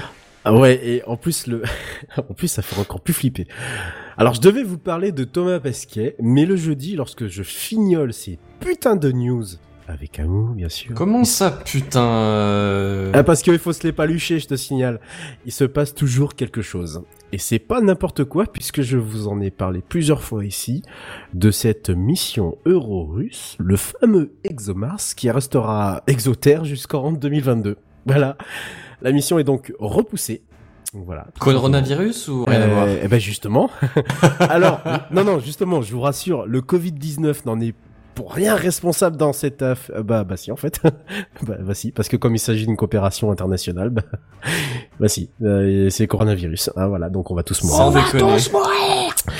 Alors, dans un communiqué commun publié à 11h temps universel ce matin même, donc j'ai vraiment reçu ça en, en live news direct, hein, Roscosmos Space Corporation, l'agence spatiale russe. Putain, ça, ça pète quand même. Roscosmos Space Corporation, quoi. Nous, on se tape euh, European Spatial Agency, quoi. Eux, c'est L'agence spatiale de l'espace. C'est ça. Tu, tu dis c'est classe, c'est classe, mais euh, fais-leur voir boire leur vodka, tu vas voir quand ils vont lire le L'agence spatiale de l'espace. L'agence spatiale. Euh, donc ces deux agences, euh, donc l'agence russe et l'agence européenne annoncent leur décision de repousser leur mission commune en 2022. Alors, bon, il y a deux choses dans cette dans ce report.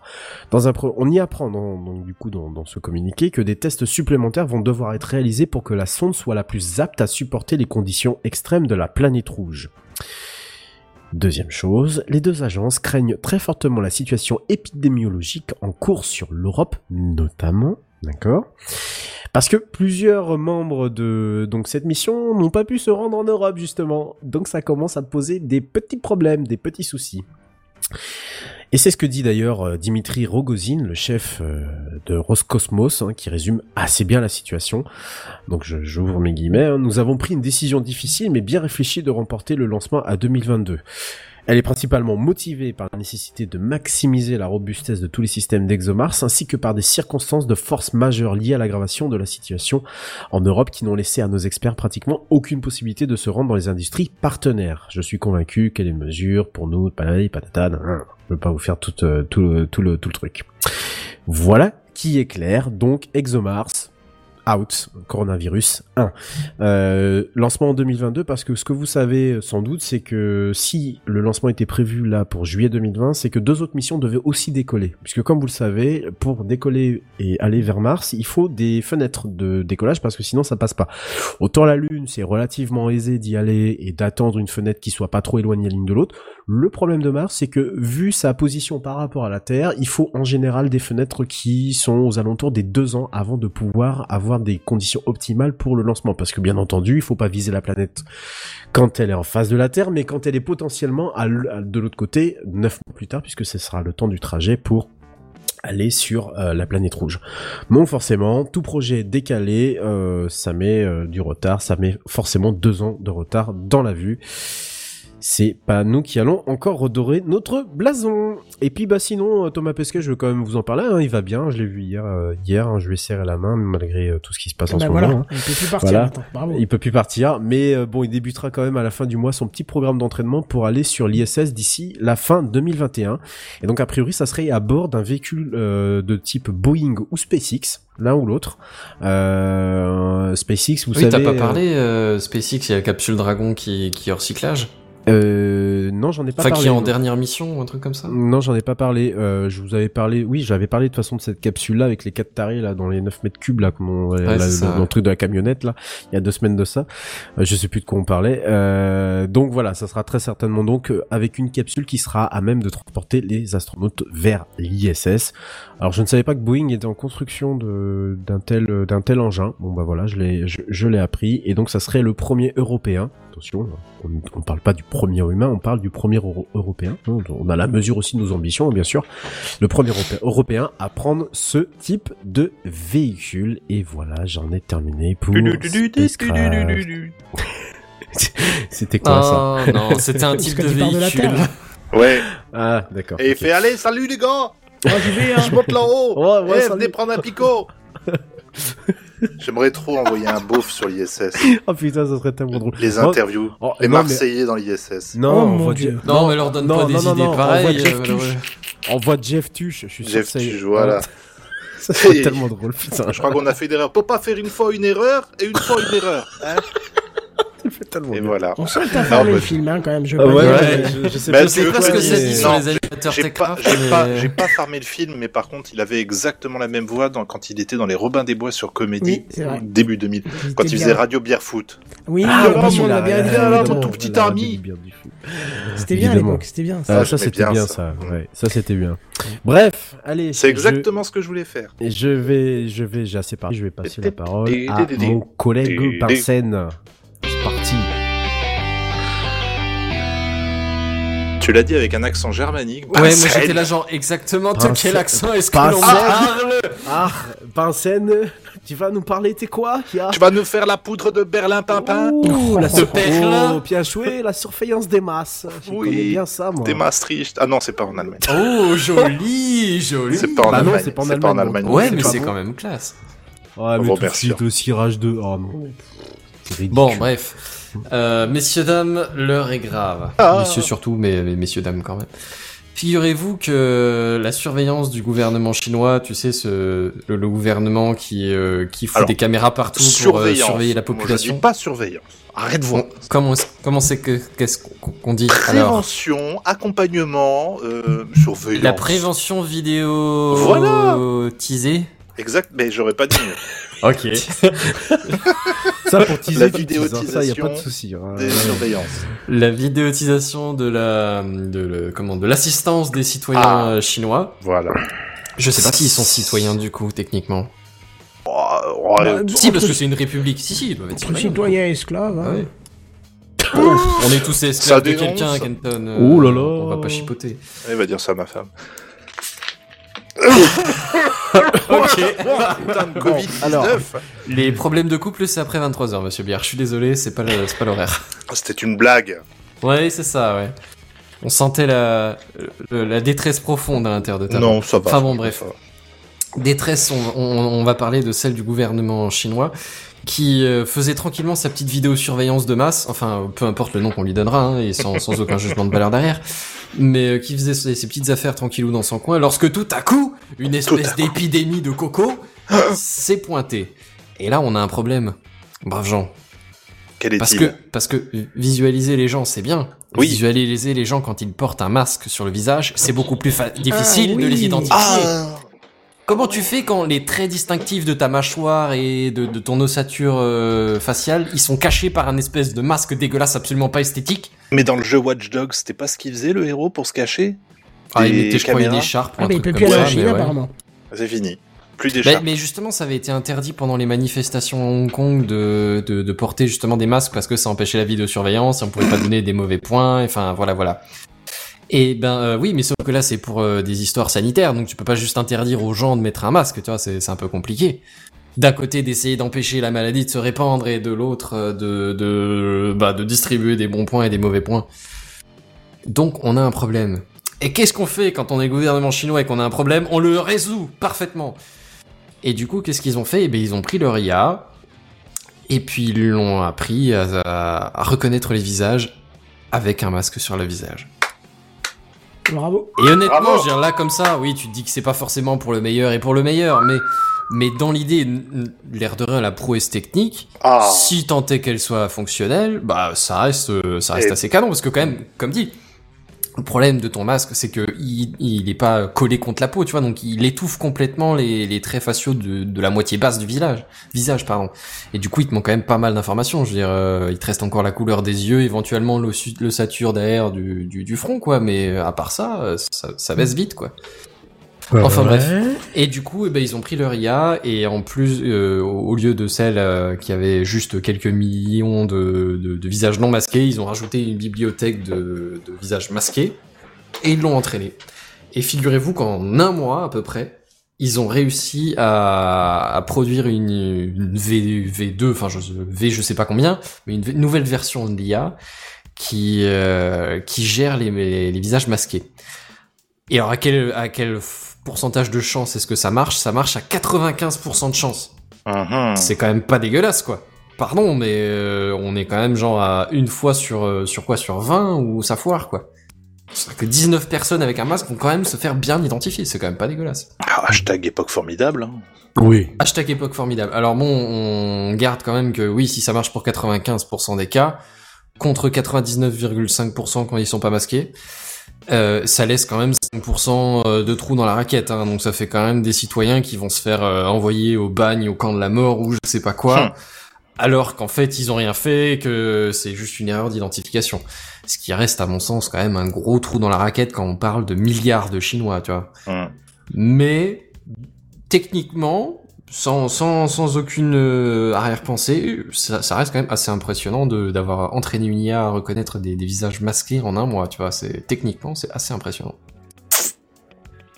Bon, si, si jamais, si tant est que vous vouliez vraiment pas être reconnu en Chine, euh, mettez lunettes de soleil en plus du masque. Là, vous êtes euh, nickel, Je- quoi.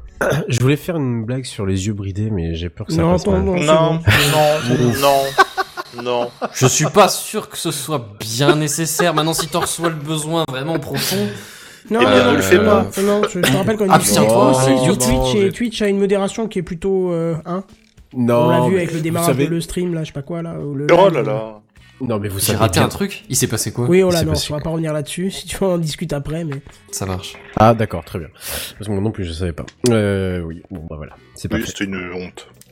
D'accord. Ouais, donc euh, bref, euh, les nouvelles de la Chine. Et je passe la parole à mon successeur dans l'émission, Monsieur Redscape.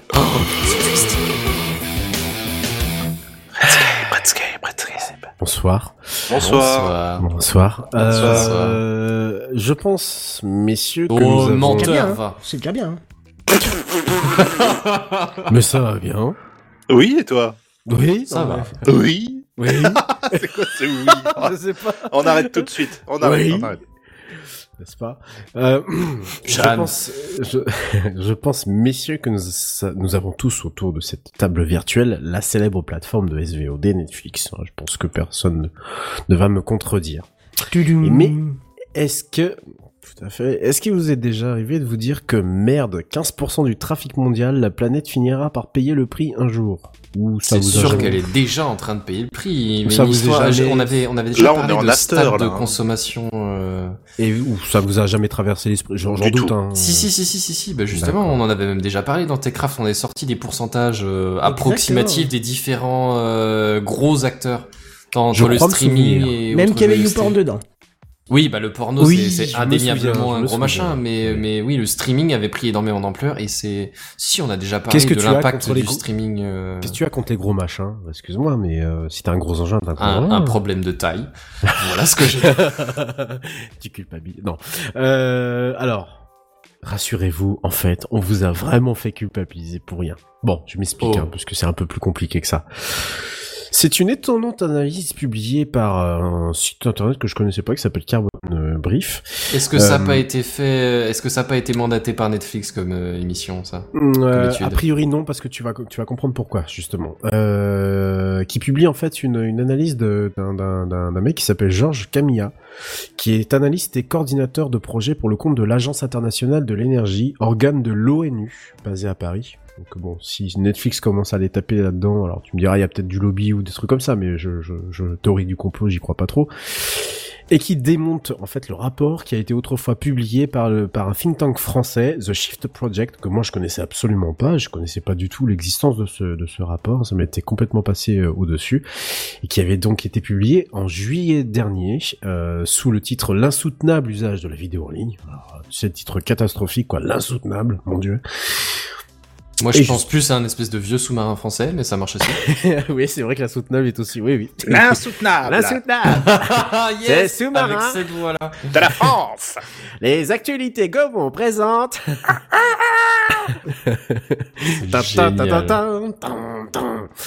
Les colonies françaises. Je pense qu'on a compris, hein, la blague, au final. Ouais, mais moi je l'ai trouvé très drôle.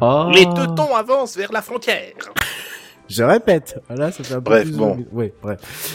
Alors, justement, ce rapport, donc euh, publié par ce think tank français, euh, soutenait à l'intérieur qu'un an de vidéos visionnées en ligne revenait aux émissions de 2018 de CO2 de la France, soit près de 300 millions de tonnes de CO2, et que par ailleurs, le streaming consommerait davantage que la consommation annuelle en électricité du Royaume-Uni, soit 370 TWh La à l'année. Bref. Sauf qu'a priori, ces chiffres auraient été largement surestimés. Premier problème, il y a eu une petite confusion. Une confusion basique que normalement nous, informaticiens, je, je parle au nom de la corporation, mais j'imagine que la confusion est aussi peut-être fait quand même même chez nous, c'est que les mecs auraient un tout petit peu confus, con- enfin j'allais dire, j'allais dire confu- Confucius Con- Confucius, confondu le bit et l'octet. Ah, pas- oui, il y a quand même Ah. un petit rapport d'échelle, quoi. Oui. C'est-à-dire, Bah sur 8. pas de bol. voilà, c'est c'est pas, Donc, c'est pas, voilà. Bon, je rappelle qu'un octet c'est un ensemble de 8 bits. Voilà, la parenthèse est fermée. On, on- les blagues, ça sera pour plus tard. Bon, en gros, les mecs auraient légèrement surévalué l'impact euh, de la société au N rouge en multipliant par 30 à 60 fois son empreinte carbone. Pas négligeable. Ah oui, mais là, c'est plus une octet, euh, c'est plus un problème d'octet et de bits, là. Non, mais tu vas, tu vas voir pourquoi je dis ça. C'est, c'est, c'est tout un, un ensemble de calculs qui finit par faire une grosse cascade à la fin. Donc, outre cette petite première confusion euh, qui a amené en conséquence donc une montagne d'erreurs, la quantité de données transmises prises en référence aurait été largement surestimée puisqu'il serait 6 fois inférieur à la normale constatée sur Netflix. 4,1 mégabits par seconde contre 24 mégabits par Oula seconde pour le think tank français. Mais Ça fait 24 déjà mégabits, énorme. ça veut dire qu'il y a même, il y a plus personne en France quasiment qui peut regarder. Oui, je sais pas. Parce que j'ai pas 24 mégabits et je regarde bien euh, Netflix depuis longtemps. hein, donc, Ah, ça, c'est bah, ce que bien tu dis, hein, mais si ça se trouve, en fait, non. Ah non, non, je te le dis.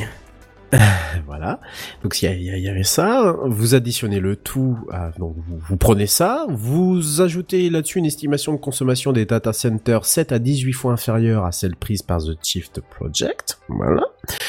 Vous retenez tout ça.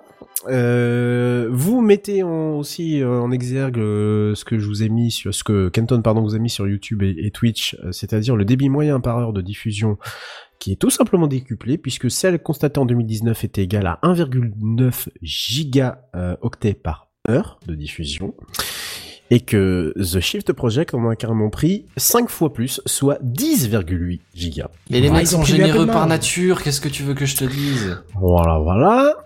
Allez, on continue. Euh, donc ils se sont aussi un tout, donc euh, pareil, le même monsieur, hein, Georges Camilla, c'est un tout petit souligne par ailleurs que The Shift Project s'est un peu suicidé sur la part du mode de visionnage appareil mobile, comprenant smartphone et tablette, versus télévision, puisque c'est le rapport 50-50 qui a été pris. Bon, c'est plus simple comme ça, tu me diras. Cependant, pour Netflix, il s'agirait plutôt d'un rapport 30-70 en faveur des télévisions. Bref. Toujours selon c'est l'analyse de ce, de ce monsieur, et en prenant compte de toutes ces données, il, est- il estime que regarder une heure de vidéo en streaming sur Netflix consommerait 25 à 53 fois moins d'électricité que ce que dit le rapport. Voilà.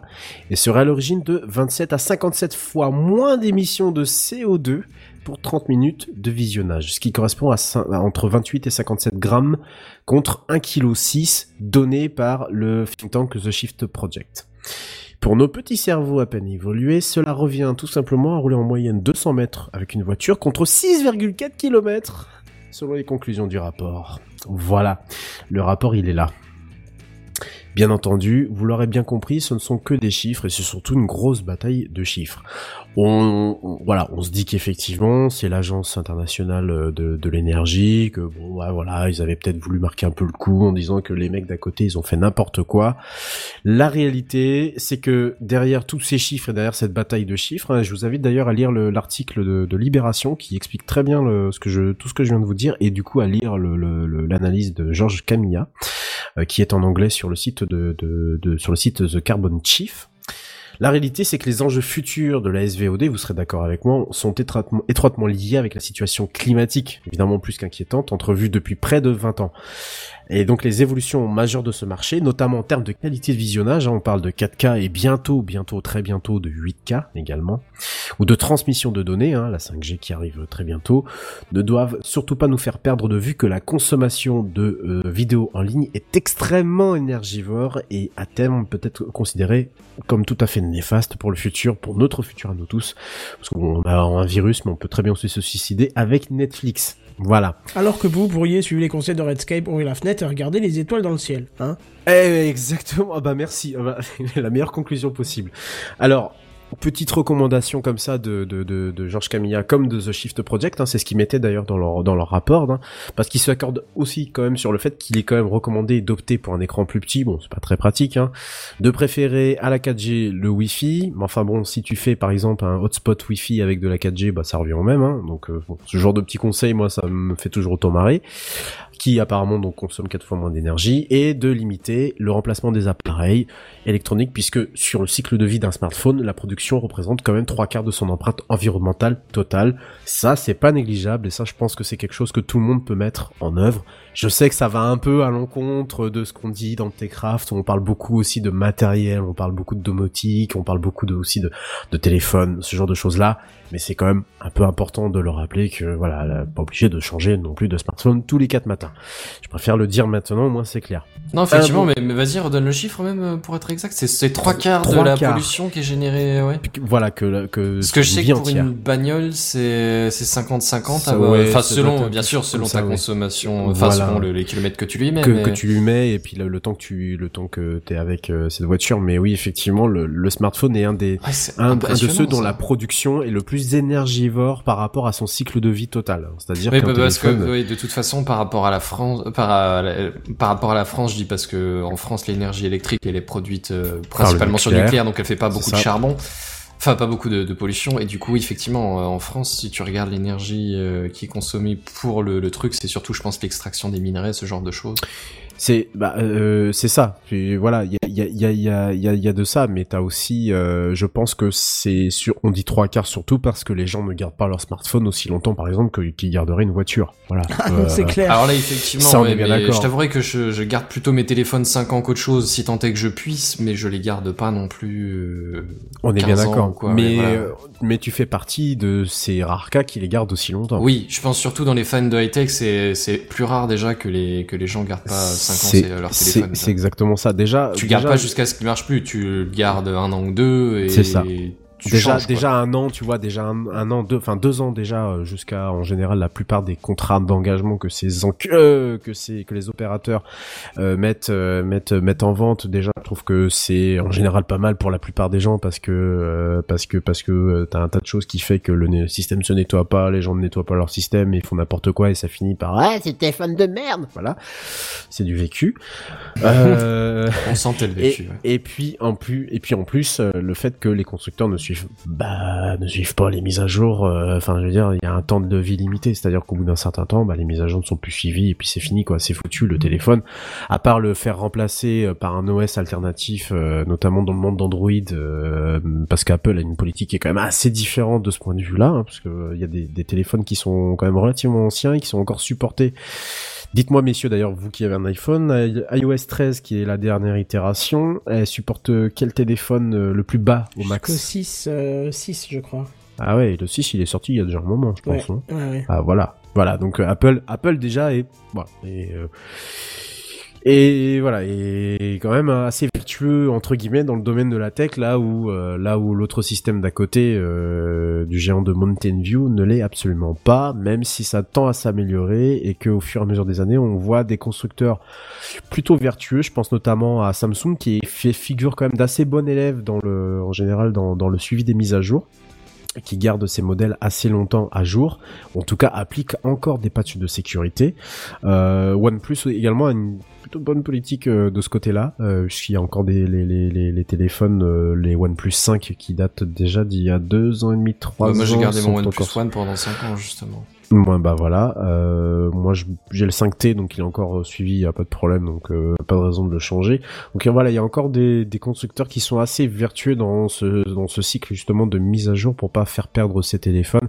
Mais je pense quand je dis ça, euh, je pense surtout à toutes ces tablettes euh, que qui sont vendues, je sais pas 79 balles voire même moins, vous savez dans tout ce qui est Ah oui, mais les tablettes et- c'est une horreur parce que c'est des machins qui sont vendus et obsolètes à peu près au moment où tu les as au moment en où tu les as achetés quoi. Et c'est ça qui est terrible c'est-à-dire que là là on est sur quand même de on, on est d'accord que c'est de l'objet électronique hein, et que comme tout objet électronique ça a besoin de métaux rares pour fonctionner et que bah ce genre de choses là là j'en ai une dans la main qui qui commence à vieillir qui est de 2016 elle est restée bloquée en Android 4.4 j'ai pas de possibilité de la mettre sous un OS comme Lineage euh, Lineage OS ou, ou autre pour éventuellement essayer de, le, de, de fa- la faire accompagner parce que certaines applications commencent à devenir, de, commencent à ne plus être compatibles avec cet OS là.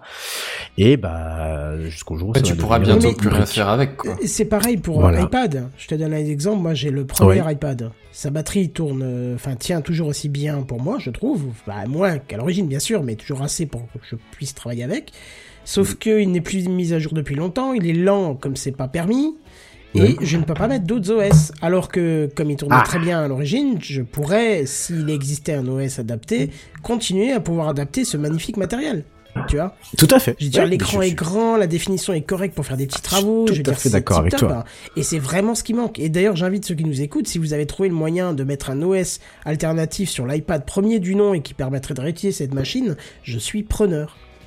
Voilà. Euh, Juste, ju- ju- ju- justement, on a le même souci entre guillemets sur les tablettes euh, grand public, euh, style Samsung ou autre, euh, parce que même si nous, pour, pour, en tout cas pour Android, parce que je sais que du coup Apple, un OS alternatif, c'est peut-être un peu plus compliqué entre guillemets, voilà. Mais je sais que sur Android, il y a quand même possibilité en général. Mais même là, euh, le matériel euh, n'intéresse plus les gens, ou il y a plus assez de gens pour aller dev des choses spécifiques dessus, ce qui fait que voilà, ça donne du matos qui, bah, bientôt. Moi, je l'ai récupéré déjà de ma sœur qui m'a dit, ah, elle marche plus, elle est trop lente, euh, fais ce que tu veux avec. Bon, bah, je l'ai récupéré et je suis très content de ma tablette qui, qui me sert à tout et n'importe quoi, euh, voilà, dans la maison et qui, euh, qui fonctionne en Android 4.4, mais qui, euh, que je n'ai pas jeté parce que je me dis que, bah, jeter cet appareil-là, bah, c'est autant de minerais qu'on a été, alors, qu'elle c'est pas une histoire. Alors qu'elle fonctionne. Alors c'est pas une histoire de culpabiliser les gens parce que je suis en train de regarder le, le, le chat sur YouTube là. Où il y a Bricolo Mulot qui Brico- Bricolo et Mulot pardon qui qui dit que euh, qui, qui, qui dit qu'en gros bah, il- les, les, les, études sur euh, on est tous des vilains tout ça c'est pas une histoire de culpabiliser justement je je je, je termine responsabilisé peut-être. c'est ça, je termine bien ma news sur le fait que c'est une bataille de chiffres. Parce qu'en réalité, quelle que soit l'échelle de mesure, alors oui, il y a une confusion entre bit et octet, très bien, mais quelle que soit l'échelle de mesure que l'on prend, on sait très bien que tout ce qui est de nos activités d'aujourd'hui, dans la technologie euh, aujourd'hui, ce sont des activités extrêmement énergivores, et ça on pourra pas passer à côté. Donc évidemment, en rien, j'essaye de dire aux gens n'achetez plus ci, n'achetez plus ça. Évidemment, voilà, c'est pas c'est pas le but. Chacun fait Oui, comme tu il vas veut. pas te retransformer en homme des cavernes. Absolument pas. Non, j'ai voilà, je, après moi j'ai ma technologie à moi que voilà, qui me passe enfin qui est à moi que je je n'achète pas le dernier truc parce que ça m'intéresse pas voilà, mais ça c'est mon truc à moi.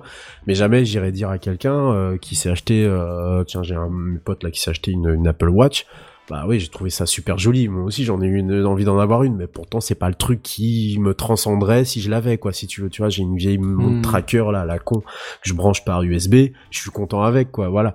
Et, euh, enfin, je suis pas là du tout pour ça. Hein, c'est pas du tout mon, mon discours. C'est simplement que euh, il y a des choses sur lesquelles on peut faire un peu plus attention.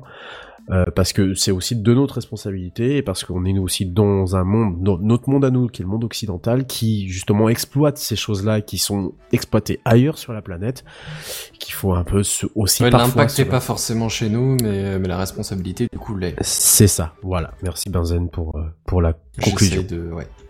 Très bien. Et ben d'ailleurs c'est à, bah, à toi. hein. Des toi chats, mais on ne Mais fait oui. que de se passer la parole. oui. on Oui, est entre gens hein. Oh, le Oui, ping-pong. T'inquiète, tu vas tout prendre d'un coup après. Je t'envoie la sauce d'un jet. Oh, mais ça, c'est parce que tu aimes. Hop Bon, ma, ma deuxième news sera un tout petit peu plus... Ouais, non, en fait, ce sera pas plus joyeux, ce sera un peu du même ordre. Désolé.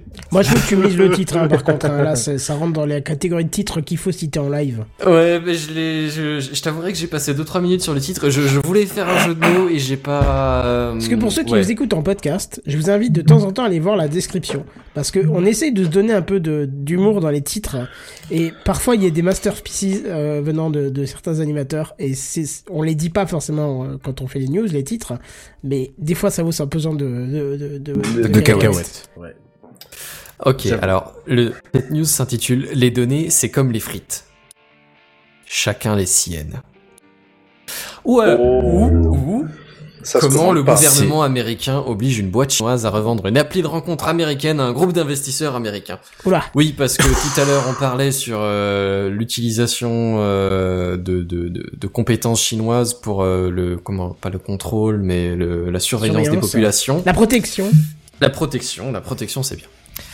Euh, mais figurez-vous qu'aux États-Unis aussi on fait ça, on fait ça très bien et il n'y a pas de raison que, ce soit des étrangers qui nous piquent notre travail, tu vois. C'est, c'est- tant qu'à faire, autant faire ça euh, chez nous comme on le fait bien. Et en gros, euh, l'idée est assez simple. Il y a une société chinoise qui a acheté de l'application Grinder. Oui, Grindr, Grindr. oui. Grindr. Non, non, c'est Ouais, Grindr. Grindr. Grinder, ouais, ça, Grindr. Je, je, je ne sais pas, j'ai jamais entendu Si, prononcer. si, c'est Grindr. Si si, Grinder, ouais. Grinder, ok. Bah, Grindr, Grinder, ouais. qui est une appli de rencontre.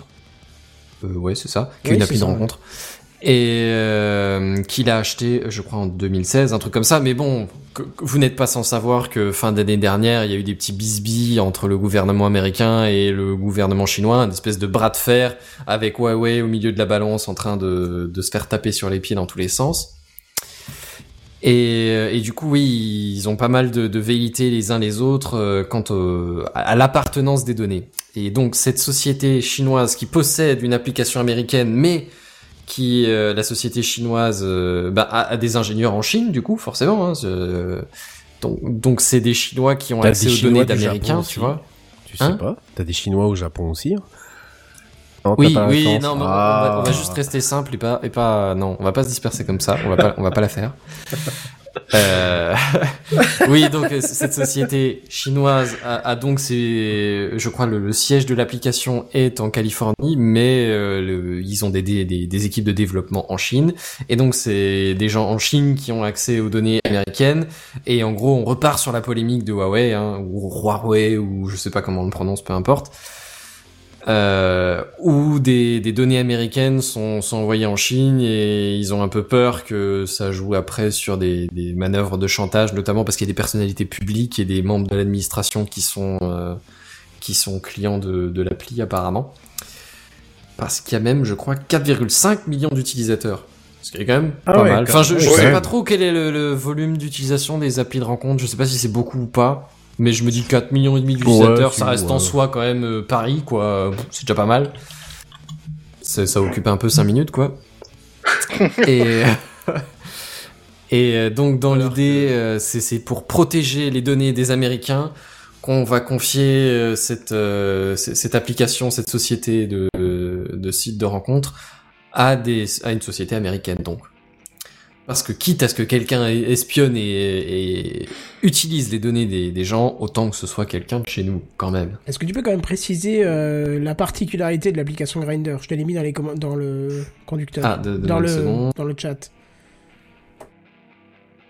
Ah oui, euh, oui, oui, oui, ça prend tout de suite un peu plus de. Je savais pas d'ailleurs. euh, ça prend un ouais. tout petit peu plus de- d'importance quand je vous disais euh, le chantage éventuellement. C'est que c'est que c'est une application qui apparemment Kenton, tu me le confirmeras, euh, qui utilise confirme. plutôt les gens gays, bi, trans et cuir. Ah, c'est même alors Ouais. mais c'est même pire que ça, c'est tu arrives sur leur homepage, c'est the world's largest social networking app for gay, bi, trans and queer people. C'est clair, net, précis, voilà. Ouais, d'accord. ouais. Et là, et la problématique, c'est que ça peut être pas. récupéré par des gouvernements qui auraient des lois euh, à l'encontre de la liberté. C'est ces ça que je ouais, justement, c'est ça que je me, je me et, et là, je suis en train de me poser la question. En Chine, En ça donne quoi? Je, Mais oui. je, je ne sais pas.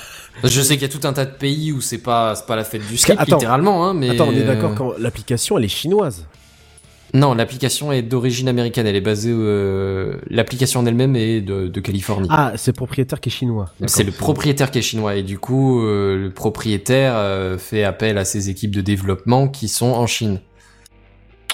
Ouais.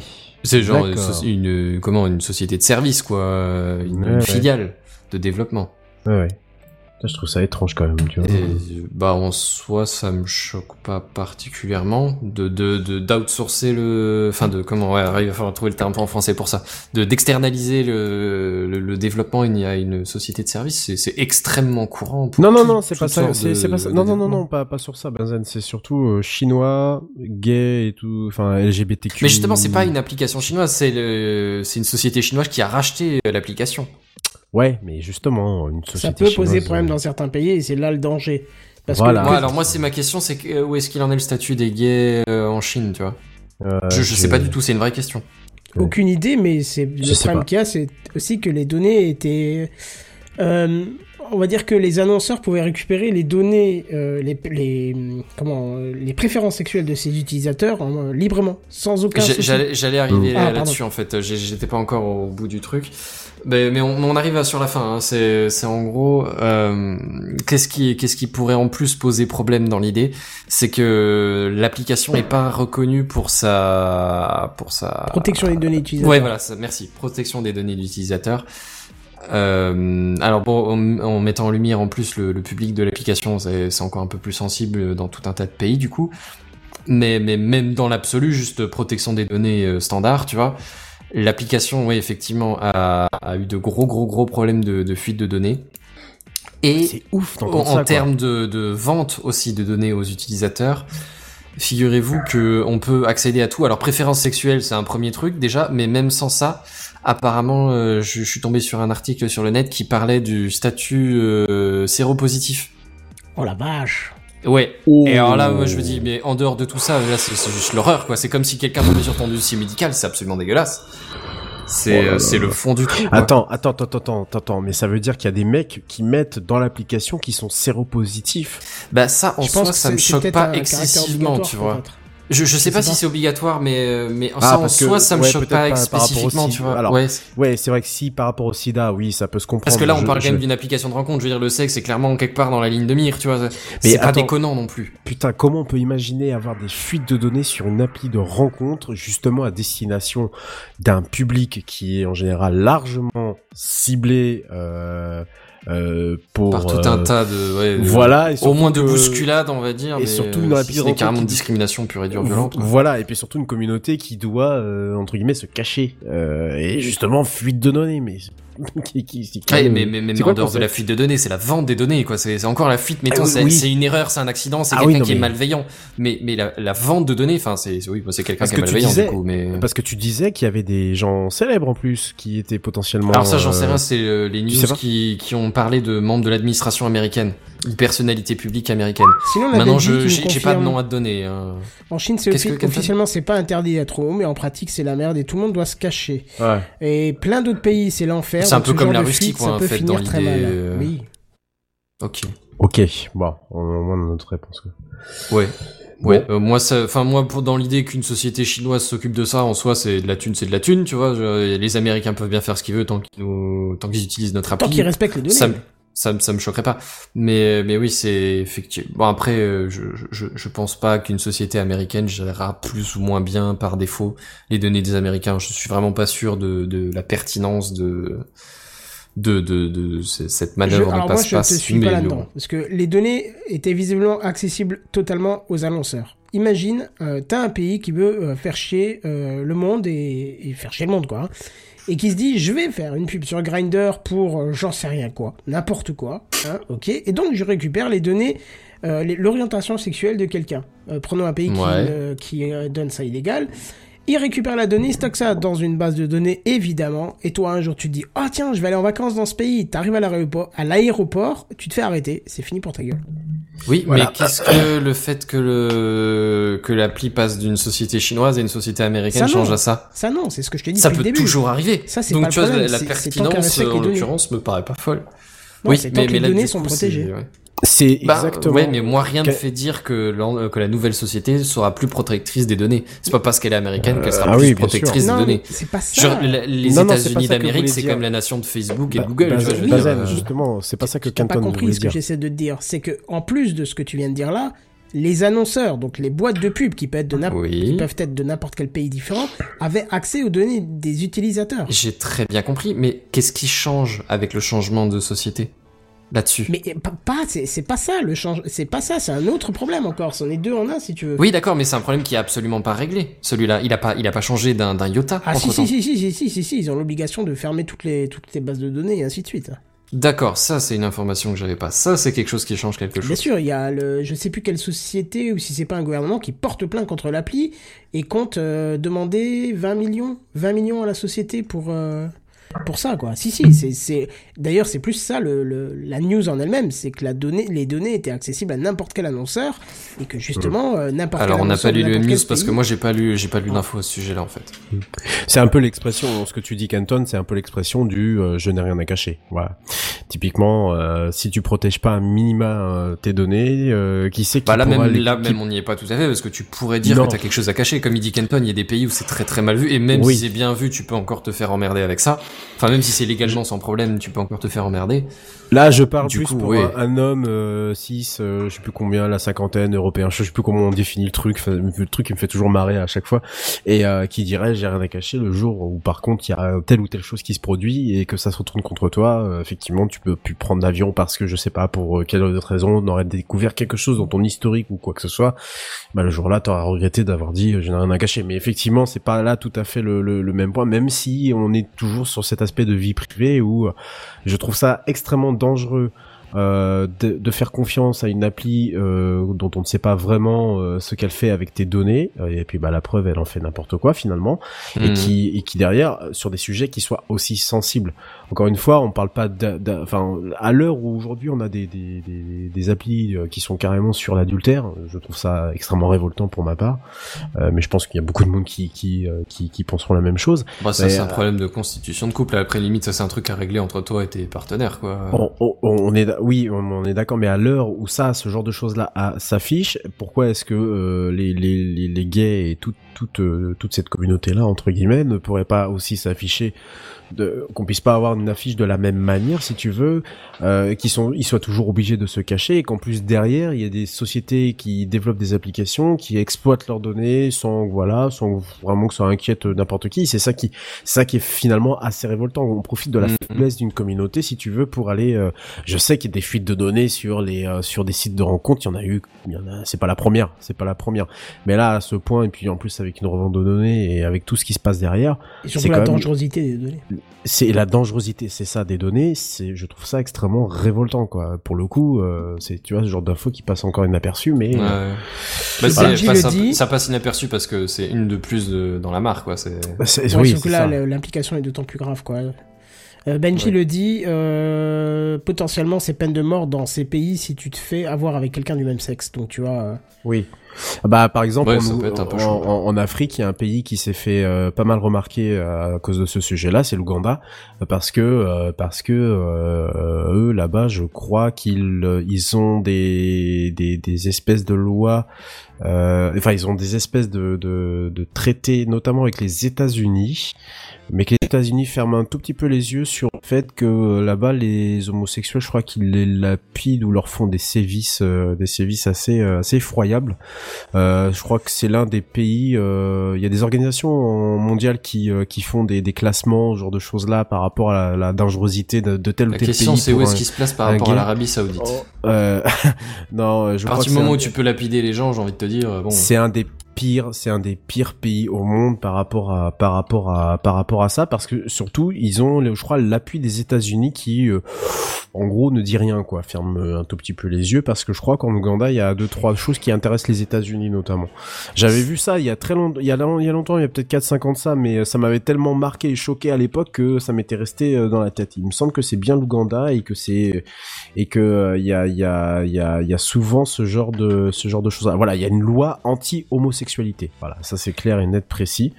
Euh, Comme et ça, pour c'est dit. et pour voilà et pour quand même euh, une population qui serait à 500 000 habitants, 500 000 personnes pardon euh, dans le dans dans, dans ce pays hein, qui n'est quand même pas très très très peuplé. Mais euh, je crois que bon voilà, je vous retrouverai ça parce que c'était quelque chose qui était absolument absolument enfin il les tue quoi. Clairement voilà, si le mariage enfin s'il y a s'il y a pas mariage mais s'il y a s'il y a une, si on sait que deux personnes de même sexe se voient, bah c'est voilà, il les tue terminé et puis et puis c'est tout quoi. Ce que j'aime euh, dans cette espèce qu'est l'humain, c'est qu'on est capable de ne rien dire aux gens qui se détestent, mais par contre on voudrait tuer les gens qui s'aiment. Ça c'est c'est quand même un truc fantastique. C'est Ah, une c'est- belle c'est fantastique, toi ou Ah je trouve que c'est vachement beau comme phrase. Bah oui, non mais Il y a rien de beau, c'est juste moi je trouve que c'est effrayant plutôt au contraire. Non, Euh, non, je te, je te parle de la phrase justement, juste de la phrase. Bah écoute, tu l'auras entendu dans Techcraft. Mais j'ai rien à rajouter. Ah, Ouais, et Benji, euh, apparemment le, le robot YouTube, et tu vois comme quoi euh, il y a des sujets qui sont tabous, le robot YouTube, je précise, a censuré le début de sa réflexion euh, commentaire qu'il a dû écrire en texte, et qui ne, du coup, peut pas citer euh, le- là d'où vient le problème. Tu peux l'écrire en plusieurs mots, ou en onomatopée, ou en ce que tu veux, on comprendra, et, et on le dira à l'audio, au pire l'épisode vecra, mais on se Quoi, est-ce que le commentaire a été censuré Apparemment, apparemment, c'est bizarre parce que d'habitude quand un commentaire est censuré, commentaire j'ai un message qui me demande si je veux autoriser ou pas le message, et là je n'ai rien du tout. Par exemple, si quelqu'un écrit merde, euh, c'est pas autorisé par YouTube, donc euh, du coup j'ai un message, je voulais euh, autoriser ou refuser le message, mais là j'ai rien du tout. Donc c'est YouTube qui s'est dit, je demande même pas, je supprime le message. Donc voilà, tu peux, Waouh. tu peux l'écrire par d'autres moyens, hein, tu l'écris en... Oh, ça va finir sur Peertube cette histoire. Ouais. Peut-être pas quand même. Il y a Bref. des limites à la connerie. En attendant, euh, est-ce que tu dors, JNBR, on ne t'entend plus non, je suis là, je vous laisse. euh, Tu es blasé Je sais pas quoi dire en fait. je- Bah... euh, Oui, blasé, oui, c'est le terme. Euh, La solution arrive, ça s'appelle Covid-19. Pardon. Covid. Bordel de merde. Faites de la place, faites le ménage. disparaître. Bref, je crois que c'est à toi. Hein. Ouais. Et en plus, tu nous fais le plaisir de nous faire. Et mon micro a vrillé, j'avais pas vu, pardon. Je te vois un son bizarre. Tu vas nous faire un, un truc qu'on n'a pas fait depuis longtemps, c'est des new- news gaming. Ah oui, Oh rapide. la vache, ça va me faire plaisir de entendre ce jingle. Ouh. Et voici les news gaming. News Gaming. Les news gaming. Les News Gaming. Gaming. Voilà. Ah oui. On va parler de Dieu, quoi. Et est-ce que vous connaissez Reporters sans frontières? Quelle merveilleuse question pour introduire une news gaming. Oui Alors oui, mais je alors, vois je toujours fais pas pas, le lien, rapport. tu Oui, c'est ça. Moi non plus. Alors oui, mais je vois pas le rapport. Mais vous allez voir, euh, en tout cas, le rapport très vite et l'intérêt surtout, puisque euh, Reporters sans frontières, hein, euh, on présente plus cette euh, cette organisation euh, formidable qui défend euh, la liberté de la presse notamment, et euh, ils se sont dit tiens comment mettre à disposition des gens des écrits, des articles qui sont censurés dans leur propre pays Eh bien, faisons un serveur Minecraft, un beau serveur, enfin une belle map vraiment jolie avec un beau jardin, un bâtiment magnifique qui est une sorte de bibliothèque gigantesque dans laquelle vous pouvez aller consulter euh, des écrits, des articles, des, des blogs, des trucs comme ça qui ont été euh, censurés dans leur pays d'origine. Donc c'est accessible effectivement via, via Minecraft, via un serveur dédié dont l'adresse est en description dans le, dans le podcast. Vous pouvez également télécharger la map pour l'installer en local chez vous et si vraiment vous ne pouvez euh, utiliser ni l'une ni l'autre de ces solutions, ils ont fait une sorte de Google Street View de la map dans laquelle vous pouvez euh, vous balader et aller consulter euh, les articles en question de manière assez réduite. Et j'ai trouvé ça complètement inattendu de la part Ah oui, d'une organisation pareille de se dire Ouais. bah, les gars comment est-ce qu'on pourrait faire en sorte que les gens qui ne peuvent pas consulter ces articles-là puissent quand même y accéder via un moyen détourné, via par exemple un jeu tel que Minecraft, qui est quand même un jeu à combien 150 millions de joueurs dans le monde entier? Pardon? Ah, Je beaucoup. crois, je sais plus. C'était assez, assez énorme. Euh, J'ai pas- vraiment pas entendu le nom, j'ai eu une micro-coupure dans mon casque. J'ai vu le 165 millions, monsieur. Biarritz. 165 millions, voilà, 165 de joueurs. Ouais. Je, je sais pas où on en est en vrai, mais oui, j'avais souvenir de très gros chiffres en effet. Donc voilà, il n'y a pas grand chose de plus à dire, si ce n'est que moi je trouve que l'initiative, en plus d'être louable, elle est Elle est originale. audacieuse, ouais, c'est ça. Elle est audacieuse ouais. et elle est faite pour toucher justement bah, un grand nombre de personnes justement. Et je pense que j'irai faire un petit tour dedans histoire de, de voir comment c'est rangé, comment c'est classifié, comment est-ce qu'on peut retrouver des, euh, des articles en question. Je sais pas du tout comment ils ont fait. Je sais qu'il y a, il y a des articles par exemple pour vous donner un exemple de, hum, ah, il y avait ce, je crois que c'était euh, avec l'Arabie Saoudite justement ce type qui avait été tué dans une ambassade, un journaliste. Ah, c'est avait- pas cette histoire d'un journaliste qui a disparu mystérieusement. Si, ah, si, si, qu'il y a des, des, des trucs qui sont sortis grosso modo. Il est rentré dans l'ambassade, il est ressorti en un sale état, euh, en plusieurs morceaux, je pense même quasiment. Oui, d'ailleurs, j'ai jamais eu la suite de cette histoire. Non, Donc en fait, il, il est jamais ressorti, mais de manière euh, entière. Non, quoi. Il est- vivante, pas du tout, non. non, non. Il est pas sorti dans le même sens qu'il est rentré. pieds étaient Exactement. devant cette fois-ci. Mais en tout cas, tout ce qu'il a écrit, euh, vous pouvez le retrouver dans cette euh, dans cette bibliothèque-là. Il y a vraiment des des, des, des, des auteurs du, du monde entier qui ont leurs écrits rassemblés dans cette grande bibliothèque qui porte donc le nom. Et putain, mais je me suis tellement bien préparé que Que Euh, même foiré le lien, puisque le lien ne va Non. pas du tout vers le bon truc. visite non alors visite.uncensoredlibrary.com ça c'est le, le le lien du serveur. Ouais, c'est ce que j'ai du vu. serveur Minecraft et euh, www.uncensoredlibrary.com là par contre c'est le site euh, en question. Ah mais non, même le visite euh, ne marche pas. Il renvoie vers le, le- le What host. Il renvoie vers le host euh, Pebble Host, qui est un hébergeur de serveurs Minecraft apparemment. C'est tellement inattendu que c'est, euh, tu sais pas quoi dire en fait. Bah, c'est ça en fait. Puis pourquoi on n'y a pas pensé avant quoi? Bah parce que ils ont quand même mis trois mois je crois à bah, uncensoredlibrary.com non? Moi j'arrive bien sur le Bah, site. déjà oui, déjà il faut effectivement il faut faut construire le truc. Il faut le construire ça Ouais, leur a voilà. pris trois mois. Ah oui, mais ça je oui, je m'en doute. hein. Il y a Puis- même sur la vidéo sur le site, vous pouvez voir, il y a un making of euh, de, de la construction de ce, ce truc-là parce que ça reste intéressant quand même à, à voir. Et le, le site Euh, est oui. Rassure-moi, t'as pas, tu, tu, tu, tu peux pas détruire euh, le truc, hein. C'est tout est bloqué. Je pense pas. Je J'espère, ouais. Oui, oui, je pense que c'est bloqué, mais Non, la- bloqué. la, Ouais. Oh, ça, me la- plaît, ça me plaît pas le mur là, tiens. la, la- la map, elle est, elle est juste somptueuse. quoi. C'est vraiment. Ah euh, bah ouais, ça, c'est, enfin, déjà le, le bâtiment lui-même, il est, euh, Ah, mais je rêve de faire un tel truc, quoi. C'est Ouais, tellement- bah, trois mois, je sais pas combien ils ont fait ça, et ce serait peut-être intéressant de regarder le, le making of là-dessus. Donc voilà, ils ont. quand même. Tu vas au boulot, tu te dis qu'est-ce que tu fais aujourd'hui? Oh, moi je joue à Minecraft. Mais t'es pas chier toi. Non, non, mais c'est pour le boulot. Ah, C'est bon. pour le C'est pour- boulot, eh, et eh, en eh, plus c'est eh, pour une C'est cause. pour la liberté de la presse. Hein, Voilà. S'il te plaît. Ouais, voilà. Et Là, donc, c'est je pour le trouve- travail et pour la bonne cause. Je trouve ça super qu'ils aient mis également plusieurs moyens de pouvoir accéder à tout ça, que ce soit par une map en local, que ce soit par un serveur, ou que ce soit par ce système de Google Street View où tu peux te balader dans la map. Franchement, ils ont fait du taf. euh, Je suis impressionné, et là, franchement, époque formidable, mais sans, sans aucune ironie aucune, Ouais. puisqu'il y a quand même des gens qui se cassent le cul pour que euh, ce, ce, bah, pour, pour, pour, pour combattre la censure en général. Quoi. Mm. Putain, On est vraiment dans un mood ce soir, mais Ouais, de Mais bonne ça, humeur et de. Ouais, ouais, Hein je, je sais pas, je. voilà. Ouais, allez. Surtout que j'ai pas remonté Voilà. le niveau, moi.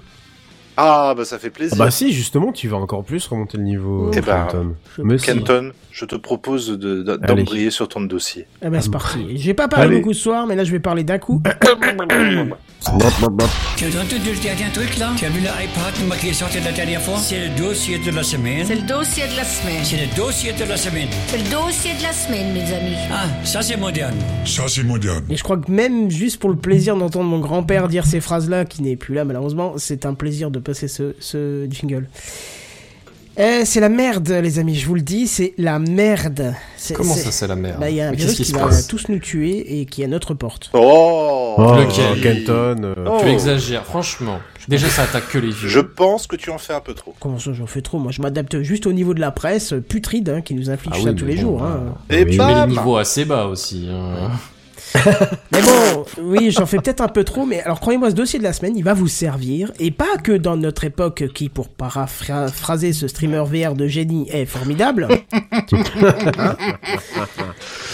Je te donne ton chèque. Non, vous, avez, vous avez sûrement entendu, et encore, j'ai écrit cet article euh, il y a 2-3 jours, donc, euh, enfin, avant le, le Macron, Macron discussion, donc euh, ça s'est renforcé en- encore entre temps, qu'il y a des mesures de confinement qui ont été prises par le gouvernement.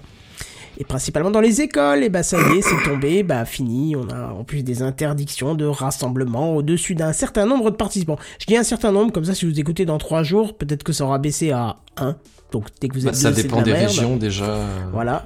Bon alors c'est comme ça, il faut faire avec, euh, parce que bon, c'est- pas impossible, voire même très probable, très très probable que ça s'accentue dans les semaines à venir. Mais il va falloir continuer à vivre, à travailler et à apprendre. Et Merci, président. Justement, pas mal d'écoles se sont tournées vers des solutions d'enseignement à distance. Euh, Des entreprises euh, ont privilégié aussi le télétravail, on vient de l'apprendre ce soir par SMS euh, auprès des collaborateurs. Euh, moi, comme ils ont besoin de moi pour mettre en place les solutions de télétravail, bah, ils vont pas me dire de rester à la maison, hein C'est au contraire. C'est génial. Ouais. Mais on n'a pas forcément envie, ou même quoi, le droit, et dans certaines entreprises, de passer par les GAFAM, hein, qui en profitent pour se goinfrer de, de nos données. hein. on l'a entendu euh, avec tous ces épisodes de TechCraft.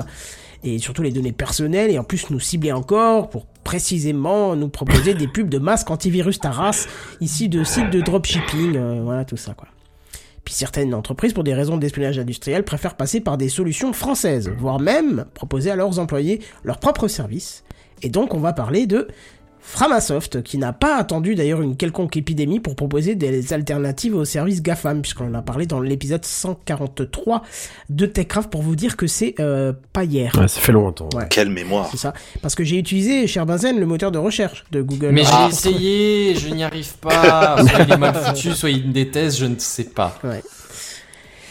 Bon, alors juste avant de parler des alternatives, expliquons quand même ce que c'est que Framasoft, et du coup on va les citer directement, ça sera plus simple. Framasoft est une association d'éducation populaire, un groupe d'amis euh, convaincus qu'un monde numérique émancipateur est possible, persuadés qu'il adviendra grâce à des actions concrètes sur le terrain et en ligne avec vous et pour vous. Donc en gros, Oh, ça présente bien. Hein. Ouais, ouais, je vais te le paraphraser quand même, enfin vulgariser parce que c'est un peu lourdingue. En gros, Framasoft, c'est du livre, du livre, du livre euh, en catalogue et des services alternatifs hébergés. Et justement, euh, c'est pas tout, hein, mais nous on va on va plutôt voir ça et on va voir quelques alternatives ensemble avec les conditions particulières qui en découlent.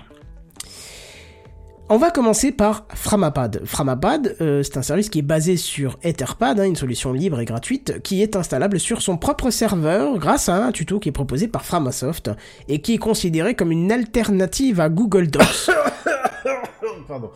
Excuse-moi, j'ai une, une épidémie chez moi aussi, et du coup. Vas-y, continue, je t'en prie. Non, mais explique Non, à la limite. Ça, ça sent le truc louche. Ouais, là. explique à la limite qu'on comprenne parce que là j'ai rien compris. Non, tu veux, tu veux rire. Etherpad, du quoi Une alternative à Google Docs? Oui, bah la deux chevaux aussi est une alternative à la Ferrari. Hein. Mais Bah, Laisse-moi finir mon- c'est ma présentation et après tu pourras en parler. Vas-y, vas-y. Donc pour vulgariser, c'est un Word en ligne, en, en plus collaboratif, euh, c'est-à-dire que c'est un peu comme sur Google Doc, euh, quand vous écrivez à plusieurs dans le même document, vous verrez ce qu'écrivent les autres en temps réel. Euh, vous pouvez créer un document qui sera appelé PAD directement à partir de Framasoft, mais ça aura une durée de fonctionnement euh, maximum, ou plutôt de disponibilité, euh, d'un an. Euh, si vous voulez une durée plus importante, vous pouvez créer un compte sur Framasoft ou encore installer ce service sur votre propre serveur. Le service, il va un peu moins loin que Google Doc, ou selon Redscape va beaucoup moins loin que Google Doc. Mais il assure tout de même toutes les fonctions premières d'un éditeur en ligne collaboratif de documents, comme bon, passons le, italique, euh, gras, euh, salé, sucré, enfin tous ces trucs, quoi, l'intégration de documents à l'extérieur, le comptage de mots, les commentaires, les annotations, euh, l'export d'un document HTML, ODF, PDF et même du Markdown. Et pour finir, fonction vraiment intéressante, l'intégration au sein du document d'une vidéoconférence à côté du document, ce qui peut vraiment être utile pour remplacer ça dans une réunion. Euh, D'ailleurs, c'est accessible euh, sous le service du nom de Framaestro. Euh, Redscape, Hmm. dis-moi, qu'est-ce qui, qu'est-ce qui te, qu'est-ce qui te donne cette toux euh? Qu'est-ce qui me donne cette tout Parce que euh, il y a tellement mieux dans l'open source aujourd'hui, dans le libre et dans l'open source, euh, en termes de collaboration de documents. Et euh, euh, alors, je m'étonne déjà. Alors, ok, tu présentes, c'est très bien, mais alors, pourquoi on n'y est pas déjà Voilà, première question. Et puis deuxième question, enfin deuxième chose, surtout, euh, c'est que c'est tellement limité. Alors déjà, le, logiciel est très lourdingue. Hein. Etherpad, c'est quand même quelque chose qui était déjà très chiant à installer à l'époque et qui l'est toujours, je pense, aujourd'hui. Mais euh, en fait, aujourd'hui, on, on- on a des choses qui sont bien plus évoluées et qui s'installent euh, à coup de Docker en deux, deux, deux commandes, Oui, deux lignes de de commande Docker, mais là, c'est- terminées, quoi. le, le principe, c'est quand même de présenter des choses qui sont fonctionnelles là tout de suite maintenant, parce que il- voilà. Et accessible au plus grand nombre peut-être Voilà. aussi. Parce que demain, Oui. quand tu vas aller voir ton collègue qui va dire, oh, t'as vu, lundi, on est en quarantaine, comment on va faire? Moi, je devais travailler avec Jean-Claude, euh, te rends compte, fallait qu'on bosse ensemble sur un document, euh, et en plus, on n'a pas le droit d'utiliser les services de Google, bah, c'est filtré, tu vas lui dire quoi? Alors, Docker, Debian, Linux, tu connais Ok, Alors, tu vas taper ce bouquin-là, Ah, ce bouquin-là, ce bouquin-là, Mais Non. je serais sympa, je lui dirais, je fais t'installer un petit Nextcloud Non. avec un OnlyOffice. tu vas pas faire ça, tu vas lui dire, Mais écoute si. TechCraft, Tu vas faire live, ça sur le premier, 21h. mais pas sur les, les 18 qui vont venir te demander. ouais, oui, Voilà, après, tu vas lui ça dire, écoute lourdingue. TechCraft, on va te parler de Framapad, c'est en ligne tout de suite, ça fera pas tout à fait le même taf, Ouais. mais ça va te sauver le cul quand même, au moins euh, non mais pour je, les deux je- premières je- semaines. je m'excuse Canton, je, t'ai coupé, je te laisse parler jusqu'à la je fin et je, te fielerai plus tard. Je Tous- fielerai tous- plus tous tard. les services ont, ont forcément des, des services qui fonctionnent mieux dans d'autres marques. Là, le but, c'est de Mm. partir demain matin. Dans ton bus, t'écoutes TechCraft, tu arrives dans ta boîte, tu te dis pas de panique. Je sais qu'on peut pas utiliser Google, mais on va pouvoir utiliser ce service-là. C'est gratuit, c'est Mm. mis en place, ça marche tout de suite. Euh, certes, c'est moins efficace, mais au moins, on va pouvoir travailler. Mm. Deuxième application, Framacalc. Bon, vous prenez la même recette que Framapad, et puis vous mettez ça sur un Excel collaboratif. Voilà. Free Mind Map. Euh, Mind Map, pardon. C'est parce que je préfère avec Free Mind, un logiciel qui n'est pas collaboratif. Non. Le mind mapping, c'est vraiment un outil de travail formidable et je vous invite à tester si vous n'avez jamais eu l'occasion, c'est un outil d'organisation indispensable. Il y a beaucoup d'applications payantes et surtout chères qui existent, mais il y a aussi des gratuites qui font leur preuve grâce au logiciel libre, mais malheureusement elles sont euh, pas collaboratives. Et là il existe une version en ligne, euh, qui est basée sur Wise Mapping et qui est installable aussi sur son propre serveur grâce toujours à un tuto proposé par Framasoft. Euh, là par contre, si vous voulez utiliser directement sur le site de Framasoft, il faudra un compte obligatoirement chez eux, et on peut comprendre pourquoi, parce qu'on va quand même vouloir retrouver ces documents, construire des choses qui peuvent être un petit peu confidentielles, voilà. Vous pouvez travailler à plusieurs sur la même carte mentale, mais attention, il n'est pas possible, comme pour Framapad, de voir en temps réel ce que fait l'autre, donc attention au conflit de fichiers, hein, c'est l'un après l'autre. Petit hic aussi, on va en reparler un petit peu euh, tout au long de ce truc. Depuis peu, Framasoft fait le tri dans les services peu utilisés et les services qui peut-être consomment un peu trop chez eux. Et Free Mind hébergé par Framasoft, fer- fermera en 2021, ce qui ne vous empêche pas de l'installer vous-même sur votre propre serveur et de faire tourner ça dessus. N'empêche que avant en 2021, si on y arrive vivant, vous pouvez encore travailler dessus sans aucun souci. Oui, je sais ce que tu vas me dire, il est difficilement installable et tout ça. Le but c'est d'utiliser la version en ligne. Qui moi? Ah j'ai rien Oui. dit. Ah. Ah, non j'ai rien dit. Je le connais même pas ce D'accord. logiciel. Eh ben, il est un peu compliqué à installer, mais Ah ouais? en tout cas la version en D'accord. ligne fonctionne et, et c'est bien. Ok. Le livre c'est bien quand c'est installable par un noob de base, oui, mais, euh, Picaboo, mais Oui, c'est rarement euh, le cas. c'est- On va pas se le cacher. Oui, et puis euh, ça dépend. Attention, il faut pas faire des raccourcis aussi euh, aussi aussi simples. Voilà, là, le dire. but c'est quand même de vous proposer un truc qui démarre ce soir. Là, vous y allez, ça marche. C'est ça. Voilà. Framaform, euh, tout le monde co- connaît Google Form, hein, ou l'a déjà au moins vu passer, au moins une fois dans, dans le cadre de son travail. En gros, c'est du questionnaire, du sondage, euh, avec le regroupement, des tri des réponses. Et bien là, c'est un équivalent. C'est Framaform, et ça repose sur le lo- logiciel libre, euh, et même le CMS, j'ai envie de dire Drupal, et son module Webform. C'est aussi parfaitement installable par vos soins grâce au tuto de Framasoft et ce service, euh, par contre, lui, n'est pas destiné à disparaître des services Framasoft. Donc là, vous êtes tranquille. En utilisant euh, ben, Framaform, vous, euh, vous pourrez mettre votre sondage, votre formulaire, vous appelez ça comme vous voulez, et ça aura une durée de vie de 6 mois, ça pourra supporter jusqu'à 1000 réponses, qui est plutôt pas mal, et vous pouvez en créer 200. Par contre, oui, là aussi pour ce service, il faudra vous créer un compte, hein, parce que sinon comment retrouver euh, les données, ce serait pas terrible. Framacarte, alors celui-là, il est Il vraiment sympa. Il est vraiment ouais. sympa parce qu'il est tout mignonnet. C'est un service de cartes personnalisé basé sur le, logiciel- sur le logiciel libre UMAP et la cartographie OpenStreetMap. Alors, à quoi ça sert? Un exemple. Vous et votre compagne, vous aimez les bons restos, les belles randonnées, les beaux voyages, mais c'est toujours un peu compliqué de se rappeler les endroits que vous avez vus, visités, euh, là où vous avez mangé. Bah, pas de problème. Vous pouvez vous faire votre propre carte avec les points d'intérêt à vous, euh, correspondant au resto à faire, à refaire, à éviter. La zone que vous avez visitée et que vous avez une superbe vue sur la vallée, bah là vous tracez euh, directement une zone. Mieux, vous avez fait une randonnée, mais il y avait plusieurs alter- alternatives de chemin. Bah là vous pouvez tracer la randonnée sur la carte. Vous pouvez y mettre des annotations en disant attention là faut que t'ailles à gauche, pas à droite. Et tout ça, chacun de votre côté sur la même carte, évidemment. Donc vous pouvez aussi importer les données d'une autre carte. Par exemple, si vous aviez commencé une carte euh, euh, resto, puis après une carte randonnée, bah vous pouvez fusionner entre guillemets les deux.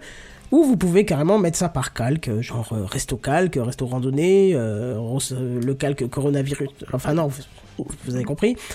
Il manque plus qu'un calque où vous pourriez mettre des photos. Ça, c'est pas encore intégré et c'est, euh, je trouve, un petit peu dommage. Sachez que même si vous n'êtes pas développeur, vous pouvez apporter votre contribution au projet en rejoignant OpenStreetMap et en améliorant la cartographie. Ça ne nécessite pas de compte pour pouvoir être utilisé, euh, Framacarte, mais votre map, elle pourra être modifiée euh, par quiconque possédant le lien dit d'édition secret.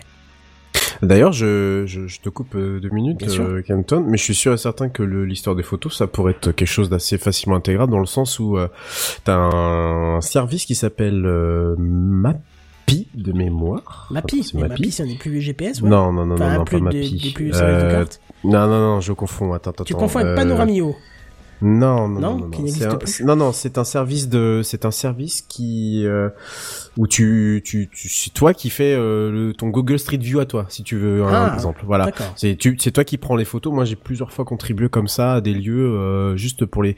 Et donc, euh, par exemple, sur un logiciel qui s'appelle euh, OSM Hand notamment sur Android, qui est un logiciel de, de cartographie de navigation pour Android et qui se base uniquement sur OpenStreetMap, mais enfin pas que. Euh, bah tu, tu as la, Uniquement, tu- mais enfin pas que. Attends, il y a un truc que j'ai pas compris là. euh, alors, attends, j'ai dit quoi? C'est le entre mélange autres, des deux. Voilà. C'est le mélange des deux, ouais, c'est ça. Euh, tu as la possibilité donc d'avoir un- une couche supplémentaire, un calque supplémentaire pour euh, justement avoir les photos, les photos du, du lieu. Donc je suis sûr qu'il y a des, des services comme ça qui peuvent se recouper et je me demande même s'il n'y a pas un développeur qui a pensé déjà à faire des, des API dans tous les sens pour que ça appelle euh, en même temps. euh, Ouais, je recherche. Je Ah bah, la vais- version, en tout cas, Framasoft ne la possède pas, mais peut-être que si tu fais l'install sur ton serveur, tu auras euh, un plugin à rajouter, une couche ou quelque chose comme Ouais, ça. enfin, euh, tu sais que pour UMAP, euh, faut avoir un serveur qui tienne la route, hein, parce que ça, on parle quand même de Ah oui, cartes, tu de de la map, couches, hein, de tuiles. Alors même si tu vas chercher ton fond de carte chez euh, dans les serveurs d'OpenStreetMap, ça reste quand même assez, euh, je pense assez assez assez chaud pour pour plein de plein d'autres choses. Mais je vais retrouver le nom du logiciel euh, de qui, qui ressemble à qui est en fait la même chose que Google Street View, sauf que c'est toi qui fait euh, qui, qui gère les photos et qui les importe. Je vais je vais je, vais, je retrouve ça le temps de Ça marche. le temps que tu tu, tu déroules les services. Ouais, il y a aussi Alors là, c'est euh, un Framapad, mais version PowerPoint. Attention, lui aussi, il, para- il disparaît en 2021, donc installé sur un propre serveur si vous en avez besoin. Framadate ou Framadate, euh, le meilleur moyen de déterminer collaborativement une date et une heure de rendez-vous, on est d'accord que c'est le service Doodle. Hein, on l'a souvent tous Ah bah oui. utilisé. Mais depuis peu, il est devenu payant. Et en plus, sous forme d'abonnement. Alors moi, je veux bien payer des trucs utiles, mais là, faut peut-être pas pousser même dans les pixels. Euh, 3,50€ Doodle. euh, tous les mois pour... euh, pour, euh, Pour Doodle? Ouais. Oh, mais sérieux? Je trouve ça un peu abusé l'abonnement. À la limite qu'ils te fassent payer au sondage, tu sais, genre 50 cents le sondage, je suis sûr qu'ils ils auraient beaucoup Oui. plus de thunes, parce que là je les mettrais volontiers, mais 3,50€ par mois pour l'utiliser 4 fois dans l'an, non, ça va. Du coup, il y a Non, Framadat n'importe qui remplace euh, sans pâlir la fonction de prise de rendez-vous collaborative, et il marche du tonnerre. Et bien sûr, vous pouvez aussi l'installer sur votre serveur, mais sachez que le service est pérennisé chez Framasoft et donc ne disparaîtra pas en 2021. Tu as retrouvé le logiciel? Non, je suis en train de... Je, je l'ai littéralement oublié quand même. C'est, Ah bah c'est pas grave, je da- continue en attendant. Vas-y, continue, continue. Framagenda. Ils ils ont tout nommé à partir de Frama, c'est génial. Frama. Mais il y a Euh, quand même un espèce de truc d'ego quelque part qui se balade, quoi. Oui, surtout que c'est basé sur Non, les services tu externes. crois? Mais bon, c'est- moi je, je trouve ça bien. Google Agenda, on le connaît, c'est un service de gestion et de partage de calendrier qui a aussi son équivalent chez Framasoft et qui est d'ailleurs basé sur Nextcloud. Tu vas être content, toi, non? Bref, vous pouvez aussi Tu l'installer vois sur qu'il y a les veines qui commencent à arriver sur son cou, tu sais, au fur et à mesure. Ouais, c'est ça. Vous pouvez aussi l'installer sur votre serveur euh, et pour une entreprise, ça peut être très utile d'avoir sa propre installation. Évidemment, ça nécessite en tout cas en ligne un compte pour pouvoir l'utiliser et ça a un gros avantage, c'est de pouvoir gérer aussi tous ses contacts, sa liste de tâches et tout ça de manière collaborative en temps réel. C'est un must-have. Framatalk euh, ou Framatalk plutôt là. Peut-être plutôt le mettre en anglais. Alors là, Oui. euh, j'ai une bonne alternative à Skype qui peut avoir un comportement somme toute aléatoire.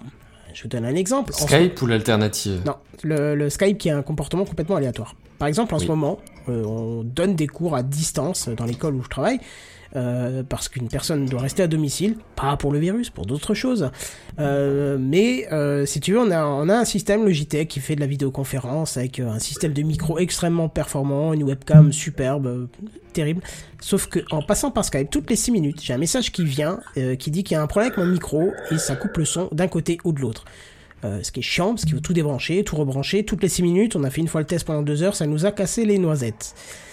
Et là où la communication la plus importante, c'est justement l'audio, c'est un peu chiant. Eh ben, c'est là qu'intervient Framatalk, Talk, je vais pas y arriver, qui, alors, n'a pas du tout bougé pendant le test de deux, enfin, là, c'est même plus un test, c'est le cours de 2 heures, et qui a permis de faire la vidéoconférence sans aucun problème. Sans compte, et surtout euh, sur tous les OS en vogue, donc même les OS mobiles. Parce que sur mobile, il vous invite à télécharger une application gratuite qui s'appelle Jitsi, de mémoire.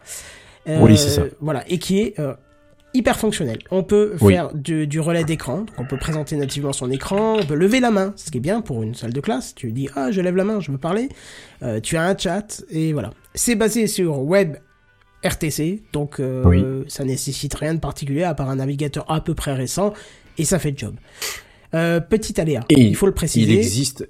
Oui, vas-y, excuse-moi. Je, je- je termine et après tu, tu, pourras sans problème. Petit aléa, attention, surtout en ce moment, même si j'ai pas rencontré le problème, Framasoft a prévenu qu'avec la situation actuelle d'épidémie, le nombre d'utilisateurs du service a explosé et on peut parfois ressentir quelques ralentissements. Donc n'hésitez n'hésitez pas à installer votre propre instance si ça peut vous servir euh, beaucoup.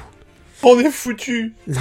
Tu voulais dire? Là que c'est un logiciel, tu parlais de Jitsi, ça me fait plaisir que tu, le, tu, tu en parles. Ça fait extrêmement longtemps qu'il euh, existe, puisqu'il existe depuis 2003 ce logiciel.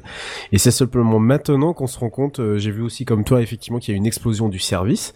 Et c'est simplement maintenant qu'on se rend compte que, ah tiens, il y avait un logiciel qui s'appelle Jitsi depuis tout ce temps-là, qui végétait un peu dans son coin, qui a été plus ou moins, qui commence à rec- rec- recouvrir une seconde vie. Et euh, ça fait quand même très longtemps qu'il est, euh, qu'il est dans la place, quoi. Ouais, Voilà. ça, ça, ça marche du tonnerre. hein. Je l'ai vu cet après-midi, c'est c'est gigantesque. je, je confirme. Euh, Framateam, euh, c'est un équivalent de Slack ou encore Discord, mais malheureusement réservé au texte et aux documents. Ça ne fait pas d'audio, ça ne fait pas de vidéo, ça fait rien de tout ça. Mais en tout cas, ça, ça fait plaisir aussi, n'est-ce pas? Parce que bon, on a Mhm. bien la Framateam qui est basée, enfin, pardon, je corrige ma phrase. Euh, c'est basé sur la solution libre Mattermost, euh, qui Mhm. provient en plus du MIT. Donc, si vous l'utilisez à partir de Framasoft, il vous faudra quand même un compte. Mais comme c'est un logiciel libre et gratuit, vous pouvez aussi l'installer sur votre propre serveur. Ouais. Euh, sur Framasoft, euh, l'équipe de travail que vous allez pouvoir créer est limitée à 250 membres, ce qui est quand même bien large. Hein.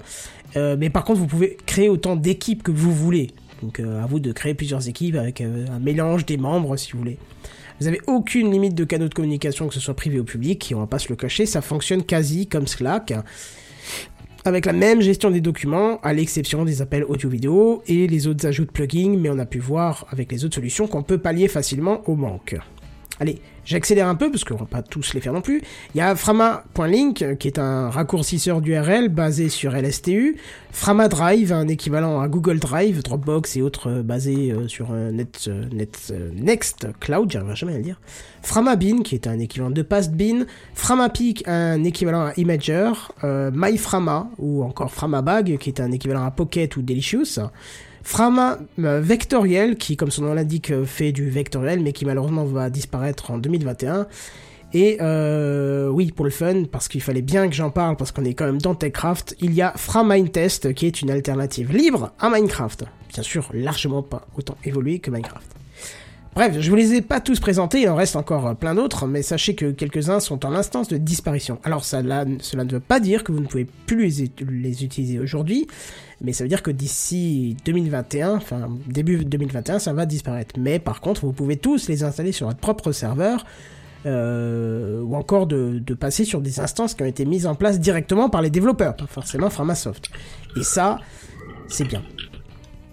Bah, nom de Dieu. C'est ça. C'est alors pour reprendre un peu euh, un peu tout ça du coup, euh, ils ont fait effectivement une initiative il y a quelques années qui s'appelait Dégoulisons Internet. Je pense que tout le monde s'en souvient de cette C'est toujours campagne. le, le- le- la première phrase que tu viens en- que tu vois en arrivant sur le site d'ailleurs. Oui, tout à fait. Euh, donc, euh, qui est donc un lancement de tout un tas de services, hein, les services qu'effectivement tu as tu as dit, mais il y a certains services qui existaient avant cette campagne de de, de, de pub, euh, et donc du coup qui euh, en gros permettaient de s'affranchir des gafam, hein, parce que c'est clairement leur euh, leur cible. Hein, c'est on est une association. Qui existe depuis en plus très très longtemps, parce que moi depuis que je suis arrivé dans le libre et l'open source, c'est-à-dire euh, entre 2007 et 2008, euh, je les je les connaissais déjà. Ils avaient déjà un, un énorme. À l'époque, ils faisaient juste euh, office d'annuaire hein, de catalogue euh, de logiciels libres. Oui, c'est une, avec, euh, des- une des sections du site, ouais. C'est ça. Ben, ce qui est devenu une des sections du site était leur site principal. C'était vraiment un catalogue euh, à l'époque. Euh, D'ailleurs, c'était écrit par un professeur de maths et de français, d'où le FRAMA. Voilà. Donc ça, c'est pour la petite histoire. Ah, pas mal. Euh, voilà, donc ça c'est le, c'était pour, euh, c'était pour faire mon intéressant, c'est pas grave. Euh, non, ce que je voulais dire par là, c'est que euh, ils se sont rendus compte qu'ils ont eu un énorme succès et que euh, il a fallu embaucher, embaucher du monde pour même développer du logiciel. Euh, Il y a eu des campagnes successives, notamment la toute dernière avec euh, PeerTube pour financer euh, pour financer PeerTube et donc euh, monter une instance PeerTube et euh, euh, essayer de donner un coup de main donc au mec qui faisait également PeerTube. Euh, T'as oublié de, de, de le mentionner, mais il y a également leur instance Mastodon, euh, Frama Social de mémoire. Euh, c'est euh, qui a- euh, Il me semble que c'est Frama Social, je suis plus, je suis non, plus sûr. ça, c'est pas le nom là, je l'ai vu cet après-midi, c'est un frama Ah. oiseau, un truc comme ça, un nom avec un oiseau. euh. Frama Oiseau, c'est pas- Non, c'est pas ça, mais c'est un truc du style, attends. Fram Albatros. Oh, joli, joli. Ah oui, bravo. Alors voilà, donc ils ont euh, alors là où euh, je, je, je, je, rejoins un Frama Piaf, je- ça s'invente pas. Framapiaf, ouais, c'est ça, ouais, c'est pour ça que le- ça m'a toujours saoulé. De... Leurs noms m'ont toujours saoulé. Et euh, alors, figurez-vous, tu, tu, tu parlais en toute fin de news, justement, qu'on pouvait installer ou que des développeurs mettaient en place tout ça. Alors, ils ont monté un, un truc, euh, enfin une espèce de, de, de, comme de charte, un peu, de charte, pardon, un peu. Avec nous, notre, euh, notre, nos podcasts, où on s'est un peu tous plus ou moins rassemblés dans une sorte de label, le label Pot de choses, hein, par exemple. Voilà, ça s'appelle les chatons soit le collectif des hébergeurs alternatifs transparents, ouverts, neutres et solidaires. Alors, ce nom complètement ridicule. Mais en fait, derrière ce nom complètement ridicule, et c'est ça d'ailleurs que je leur reproche beaucoup, c'est de trouver des noms de merde à chaque fois. Forcément, ça ne percera jamais. Mais c'est pas forcément leur but et c'est pas forcément ce que ça recherche. Derrière cet acronyme-là, c'est euh, ce qu'il faut savoir, c'est qu'il y a donc des hébergeurs, des hébergeurs qui ont un contrat social avec euh, avec les avec leurs clients.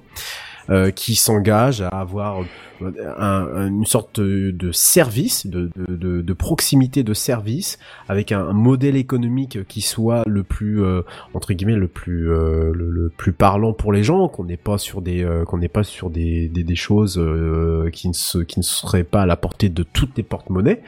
Donc il y a, vraiment une charte et un manifeste, hein, c'est ça que je cherchais comme mot tout à l'heure, et qui vous permettent du coup de, au lieu que ça soit forcément alors vous qui installiez les logiciels, mais qu'on s'en occupe à votre place, ou alors qu'on puisse vous, vous louer un serveur ou quoi que ce soit, qui vous permettent de pouvoir le faire.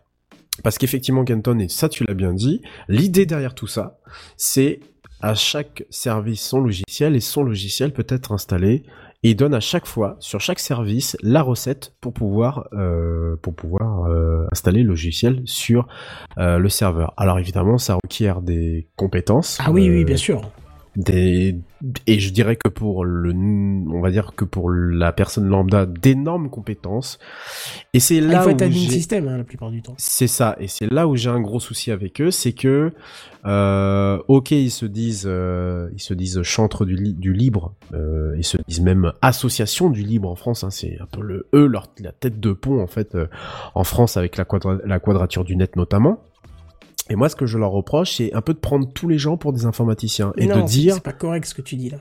Attends, je finis. Et de dire, c'est un peu le discours de Mozilla à une certaine époque, si tu sais coder, si tu sais installer ces trucs-là, tu as le monde dans, ta poche. Voilà. Moi, je suis pas d'accord. Euh... Ouais, mais le problème, c'est qu'à force de fermer, là, ils vont fermer tout un tas de services. hein, ça a été annoncé il y a quelques quelques jours de ça. Ils vont fermer, ils vont dégager tout un tas de services parce que effectivement, ils arrivent à saturation. Mais justement, ils ont voulu en faire trop, découvrir, découvrir, découvrir, découvrir, et au final, ils arrivent à saturation. Ils se rendent compte que les gens, bah, qu'est-ce qu'ils font? Ils tapent euh, machin gratuit sur Internet, pof, ils sont référencés. Ils sont pris d'assaut, c'est le cas de Framatalk par exemple, ils sont pris d'assaut et après ils viennent se plaindre, ah, euh, machin, bah, euh, bah, donnez-nous des sous. Bah ouais, mais enfin bon, t'es une association, les gens ils pensent pas forcément à ça. Ils sont, ils ont, même, j'ai envie de dire que comme c'est dans notre nature profonde d'en avoir rien à branler de ce genre de choses là, les gens ne donnent pas. Il y a que des gens comme moi, enfin moi je leur donne plus euh, aucun sou depuis depuis quelques années, je leur donnais à une certaine époque. Il y a des gens comme qui sont in- intéressés par le libre et l'open source pour faire ce genre de choses là. Et moi, ce que je leur reproche, c'est ça, c'est ce discours de dire, bah, euh, pff, vous pouvez le faire, il y a pas de souci. Regardez pas ça du tout. Tu te- je Alors- pense que là, tu te- Alors vas-y. Pour, moi, dis-moi. pour moi, je, je vois le truc dans l'autre sens. C'est justement dans l'approche que j'essaie d'amener, c'est que euh, suite au suite à ce qu'on a entendu ce soir par notre gouvernement, demain ça va être la crise du disque. hein. Mais clairement, dans ma boîte, ça va être la cata. Il va Oui. falloir que je mette en place des solutions. Il y a des collègues qui vont venir, qui vont me dire oui, mais moi je dois travailler ça, ça, ça, ça. Il y en a certains qui sont anti Google parce que c'est leur problème. Euh, voilà, qu'est-ce que je peux faire, machin.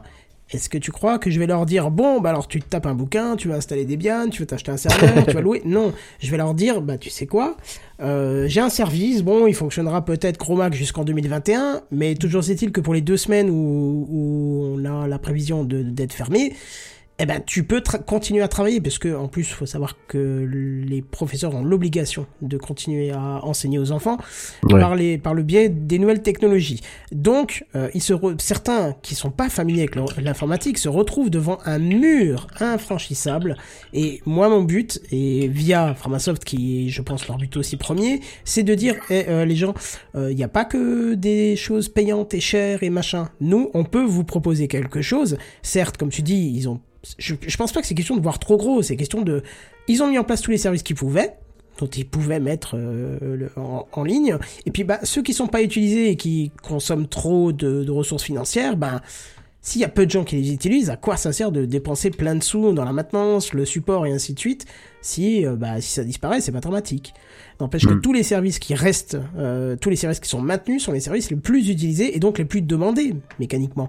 Et donc, Mm. je pense que c'est une bonne mise en avant euh, d'alternatives euh, libres, euh, gratuites et surtout qui fonctionnent dès maintenant. Tu, tu vas maintenant là-dessus, ça fonctionne, tu n'as rien à faire à part peut-être créer un compte. Donc moi je pense qu'il faut voir ça dans ce sens-là et pas l'inverse. Pas dire, hey, si t'es admin, si t'es si t'es doué de- du clavier, je vais te proposer un truc. Non, pour moi c'est l'inverse. Mm. C'est- Ça existe, mais ben si tu veux le mettre par toi-même, ben tu peux et il te montre comment faire. Alors, je, je, je, je, je comprends ta, tout à fait ta position, mais la partage euh, Pardon, j'ai Euh, compris, oui. et la tu totalement et- la partage euh, à demi, mais on est plus, on, on est plusieurs. Euh, Dans ta dire- tête ou en général À Non. venir péter la gueule. C'est ça exactement. Alors on est plusieurs anciens, non peut-être pas quand même. Je suis pas un ancien du libre ou de l'open source ou je sais pas quoi, euh, mais on est plusieurs anciens en fait à un tout petit peu euh, désinguer en général Framasoft pour tout ce qu'ils font, euh, parce que euh, leur modèle euh, sous couvert de j'ai envie de vous faire, parce qu'au départ euh, dégoogliser Internet c'était ça. Hein. le départ de la campagne euh, il y a quelques années, c'était ça, et qui a lancé donc ce tas de services. Euh, sous couvert de on va on va vous enlever de Google, ben on ben en fait on réfléchit à pas grand chose d'autre, on refait la même chose. Donc on fait une même concentration de services, on recentralise même le taux et d'ailleurs, ça va être encore plus aller ça va aller plus loin puisque dans les prochaines semaines, ils sont en train de développer un machin qui va permettre une authentification unique vers tout leur leur, leur truc. Donc on t'arrache de Google, on t'arrache de Microsoft, on t'arrache d'Apple pour te remettre dans le même espèce de silo à données. Donc moi, pour moi, le type, ce type d'association, je vois pas ce qu'elle apporte de plus que de dire ah attends j'ai un machin qui est libre, c'est génial, c'est Bah si, c'est- attends. non non. C'est clair, net et précis. Bien sûr que non, oui, il y a un apport. Je, je- moi, je suis désolé. Enfin, je désolé pour en connaître certains là-dedans. En plus, c'est des, c'est voilà. Bon. Ça. Après, il y, a aussi mon influence. Enfin, mon influence. Il y a aussi mon, mon comment dire, mon, mon, mon affect personnel qui fait que je, ne- je ne suis vraiment pas fan de cette association. Oui, mais d'accord, mais là, là, là, je, suis désolé, il faut au moins que je réponde à ce que tu viens de dire. C'est que tu, tu fais une grosse différence. C'est comme si je te dis, tiens, je te donne un bureau euh, pour travailler, d'accord? Oui. Tu as Oui. ton bureau en bois là devant toi, plastique, ce que tu veux. Euh, T'essayes d'ouvrir les tiroirs, tu peux pas les ouvrir. Tu sais pas ce qu'il y a dedans, tu sais pas ce qui se passe, c'est peut-être un enregistreur, euh, voilà, c'est Google. Oh zut alors. Framasoft, Ah, une un bureau, game. mais, mais les bureaux sont ouverts. Tu peux ouvrir les bureaux, tu peux ouvrir les tiroirs, pardon, et voir ce qu'il y a dedans. Bah, je, je pense que ça fait toute la différence. Euh, oui, ah, oui, ah, ouais, le- oui, d'accord. Donc le, oui, l'argument de, du, du, du, du code ouvert, oui, bah oui, oui, oui. Alors, mais alors- c'est pas question de l'argument Oui, du code ouvert, oui, c'est c'est oui, le oui. leitmotiv du site. Ouais, d'accord. Alors qui est- combien combien est capable de regarder dans un code source pour euh, savoir ce qu'il y a à l'intérieur et que t'as pas une porte dérobée à l'intérieur? Enfin, excuse-moi, mais ça. Non, je suis Non, désolé. tu peux, pas, tu, peux pas, tu peux pas partir sur le nombre de gens qui sont capables d'eux. Est-ce que tu es capable d'ouvrir ton, ton processeur Intel et de voir les failles qu'il y a dedans Non. Bah non, bah voilà, Je ne suis pareil. Mais, mais tout utilisateur du libre et de l'open source, et maintenant vous, vous savez comment je suis, comment je fonctionne, je ne sais pas plus lire le code de, de, de, de VLC ou de Firefox, pour ne citer que, par exemple. Voilà. Pourtant, je leur fais à demi, à demi-mot un peu plus confiance que si j'utilisais Google Chrome ou un autre, ou, ou, euh, ou, ou Plex ou, ou un autre logiciel. Parce que je me dis que, bon, bah, comme c'est à peu près ouvert, je me dis certaines choses qui doivent être public, rendues publiques, que c'est sur Internet, que s'il y a quelqu'un qui a envie de lire le code, il le lit, tout ça. Mais c'est fait dans une autre optique.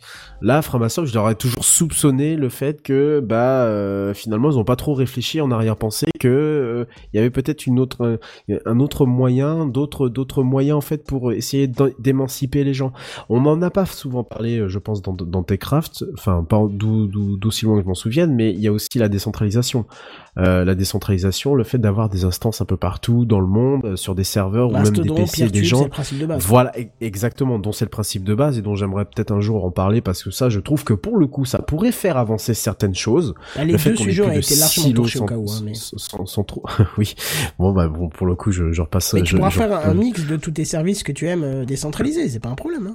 Non, non, j'en utilise pas, donc je veux pas te dire. Moi, je suis revenu dans le modèle euh, Faites ce centralisé que comme je tout le dis, monde. mais faites pas ce que je fais.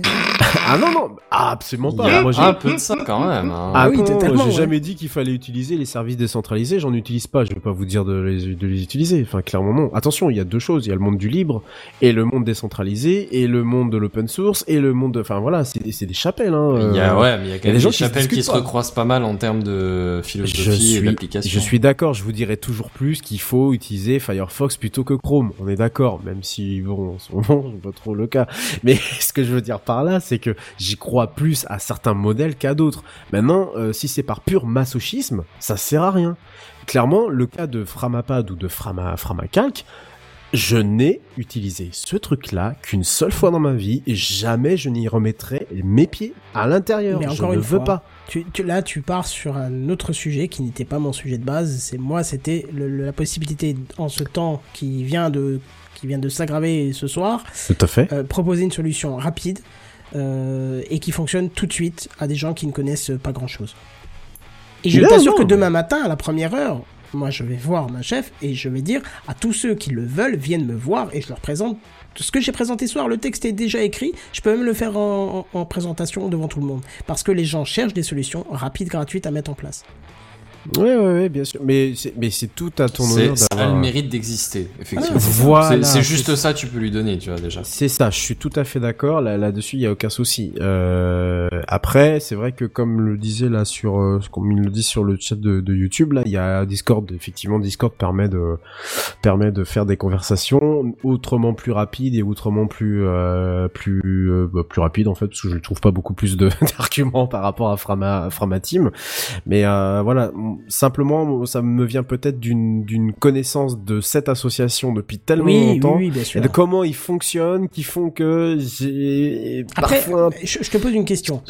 Je- Voilà. je- si si, si Oui. tu dois proposer une alternative euh, à Google, donc à des services comme, comme ceci, mais que tu es obligé, par des raisons légales, parce que c'est le cas dans les écoles, euh, tu n'as Mm. pas le droit de demander à des élèves de créer un compte sur un service qui est étranger. Tu dois, euh, si tu es obligé de leur demander de créer un compte, de le faire en France, parce que là, euh, les comptes français seront Ouais. déclarés, et tout ça, et ainsi de suite. Il y a la CNIL, Ouais. la RGPD, tous les tatas. Mm.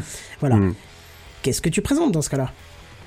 Qu'est-ce que je présente? Alors il faut, euh, est-ce qu'il faut un serveur? Enfin, il faut que ça, faut que les services soient basés en France, c'est ça? Il faut que les services soient basés en France, faut que ça, faut que ça fonctionne en France, et faut que. Euh, Est-ce que en Europe ça marche pas? Parce que la- Bah. toute l'Europe est soumise au RGPD déjà Oui, on peut. on Oui, mais dans le scolaire, c'est la. France. C'est comme ça. Alors, il y a, y a, il y a pas 30. Alors Bah, malheureusement. moi, je te donne pas- 7 jours. Tu me donnes 7 Je jours. te donne 7 jours pour y réfléchir Donc, et m'en parler. La semaine prochaine, je, je vous en reparle. Ouais, parce que là, il est quand même 23h15 et ce Ah débat oui, est merde. interminable. Oh, ça passe vite quand Eh on oui, s'amuse. quand on dis donc. s'amuse. Mais, mais ce que je propose, c'est ça. Dans ce cas, t'aimes pas Framasoft, ok, je l'entends, euh, et je le conçois, mais dans ce cas-là, propose-moi. Euh, propose-moi autre chose, parce que... pas Framasoft. Non, c'est pas question de ça. Moi, je suis ouvert, je suis ouvert au débat parce que visiblement, on a attaqué tous les deux sous un angle sensiblement différent. Moi, je veux Oui. entendre le tien et je serais ravi d'avoir d'autres solutions euh, autres que euh, proposées par Framasoft parce que ça peut servir à tout le monde et moi en premier. Eh Donc, ben, je vais euh, acheter mon, mon costume de commercial pour Nextcloud et je vais me préparer d'ici la semaine prochaine. bah voilà. Non, mais c'est parfait. Si, si, y a, si t'as plusieurs mais- services comme ça à recommander et, Ouais. et qui sont fonctionnels et ainsi de suite, dans la même idée que j'avais de base, euh, je, je suis ouvert carrément et je pense que même GNBR et Bazen seront ravis d'entendre ça. Quoi. Très bien. Voilà. Même s'ils n'ont rien dit. Bon, comme il y en a deux, on y va? Eh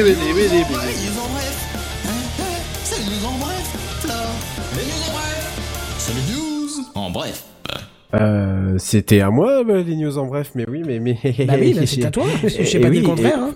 Eh oui, mais attends, attends, attends, parce qu'il faut meubler du coup le temps que je réouvre Ikea, mon anglais. qui- Ikea, Ikea. Ouais. Ikea, Parce qu'il avait oui, déjà fermé le Non, document et non, prêt à aller sérieux, sans déconner, c'est ça ta blague pour meubler? Parce que moi, je suis clairement en train de paniquer exactement comme lui. Hein. Techniquement, Ah, vous j'étais, déjà tous fermé, prêt à dormir. J'ai Ah ouais, pas ouais, fermé le film, mais j'étais pas du tout dessus. En fait, j'étais au début 23h15, des euh. Framatalk, et du coup, j'étais là genre merde. Attends, c'est vrai, moi j'en ai une aussi. Euh, voilà. non, bah, alors, tout simplement, on peut dire que bah, le 3 est annulé. voilà, oh, et pas que ça. la Ouais. WonderCon, la Comic Con, ils se posent des questions. C'est ça. La W- Alors, WDC, la Apple, euh, Yes. je sais pas quoi. C'est ça. euh, la- alors, la Gamescom de Cologne, apparemment, serait encore maintenue. euh. J'espère bien, j'ai déjà pris mes places. Oh. C'est- ah voilà donc c'est fin août et apparemment c'est l'une des meilleures euh, des meilleures euh, en Europe. Je, je, Oh moi oui. je connaissais pas du tout mais euh, par rapport au Paris machin game euh, je sais pas quoi là apparemment ça n'a strictement rien à voir donc euh, mais euh, celle-là elle serait maintenue mais parce qu'elle est fin août donc d'ici fin août peut-être qu'on Oui, aura oui, l'espoir oui. de bon voilà oui D'avoir endigué le bordel. Et. Podren, selon Randall Flagg, est maintenu encore pour l'instant. C'est le news. Yeah. D'accord Petite news en bref pour dire qu'il y a les Césars, mais version jeux vidéo en France, qui Oui. sont, qui se sont passés. Ils s'appellent les Pégases. Oh, je connais pas ça. Ouais. Et ben moi non plus, c'est pour ça que je voulais juste euh, balancer le nom. Voilà, ça existe, il y a, il y a des cérémonies de remise de, de choses euh, en France aussi. Eh Pour ben, les jeux peux, vidéo, tu ça peux nous en s'appelle les parler, je te donne 7 jours. Euh, ouais, il y a pas tellement grand chose à dire. Ça, ça se concentre un peu comme les Césars euh, au niveau cinéma. Bah là, ça se concentre surtout sur les productions de jeux françaises. Et euh, moi, il y a un truc que j'ai remarqué, c'est que les sélections, ça se fait genre sur trois jeux. Du coup, euh, ça va Pas vite, beaucoup, quoi. c'est Euh, pas, ouais. c'est pas violent, ouais. et euh, c'est aussi malaisant que les Césars ou comment Alors, j'ai pas regardé. Apparemment, ça a moins fait polémique. Ah. Mais euh, je t'avouerais qu'il y a peut-être, euh, donne-leur 50 ans, ils vont régler le problème. Tu vois, Oh, euh, on ressortira un Dorito Gate euh, ou une Dorito Gate ou une connerie comme ça. C'est ça. Voilà. Exactement. Ben voilà, c'était tout. Eh ben oui, c'était tout, c'était tout, mais il y avait quand même pas mal de choses ce soir, on va pas se le cacher. Beaucoup de Ouais. news Oh, on très intéressantes, du débat, euh, il y a tout Oh qui putain, était on cool, était sérieux. hein. On était sérieux ce soir. C'était. Oh, sur la fin plus qu'au début, mais, mais Oui, c'est bien, bah, bah, ça fait un bon équilibre. Allez, on, Au on va début, tu retourner à la déconnes, vraie après tu te fatigues, tu te stabilises, c'est, nickel, y a pas de souci. Ouais. Donc Redscape, je compte sur toi la semaine prochaine. Alerte virus. Ouais, c'est ça. Mon dieu. Ouais, ouais, tu peux compter sur, euh, sur moi normalement. Je serai. Super. Très bien, en attendant, ce qu'on va vous souhaiter, c'est une bonne fin de soirée. On espère que vous allez pas trop galérer demain et surtout à partir de lundi dans votre boulot. Euh, si c'est le cas, n'oubliez pas qu'il y a un terrible article sur Pharmasoft dans TechCraft qui vous donnera les solutions pour vous en sortir un peu mieux euh, dès Ah, demain j'ai sali le truc. ça. Non, non, non, c'est bien, t'as ouvert le débat et ça, j'adore. Euh, Qu'est-ce qu'il reste à nous dire? Ben, en attendant, euh, à plus, euh, bye bye, tout ça. Ah, au revoir. Allez, au revoir. Allez, Allez, salut tout le monde. Allez, Salut. salut.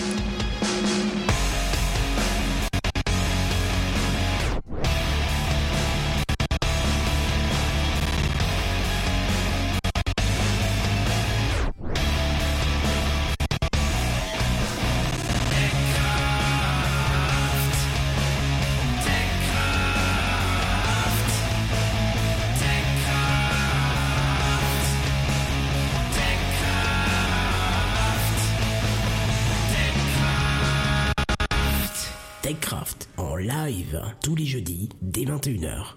Plus d'informations sur www.techcraft.fr.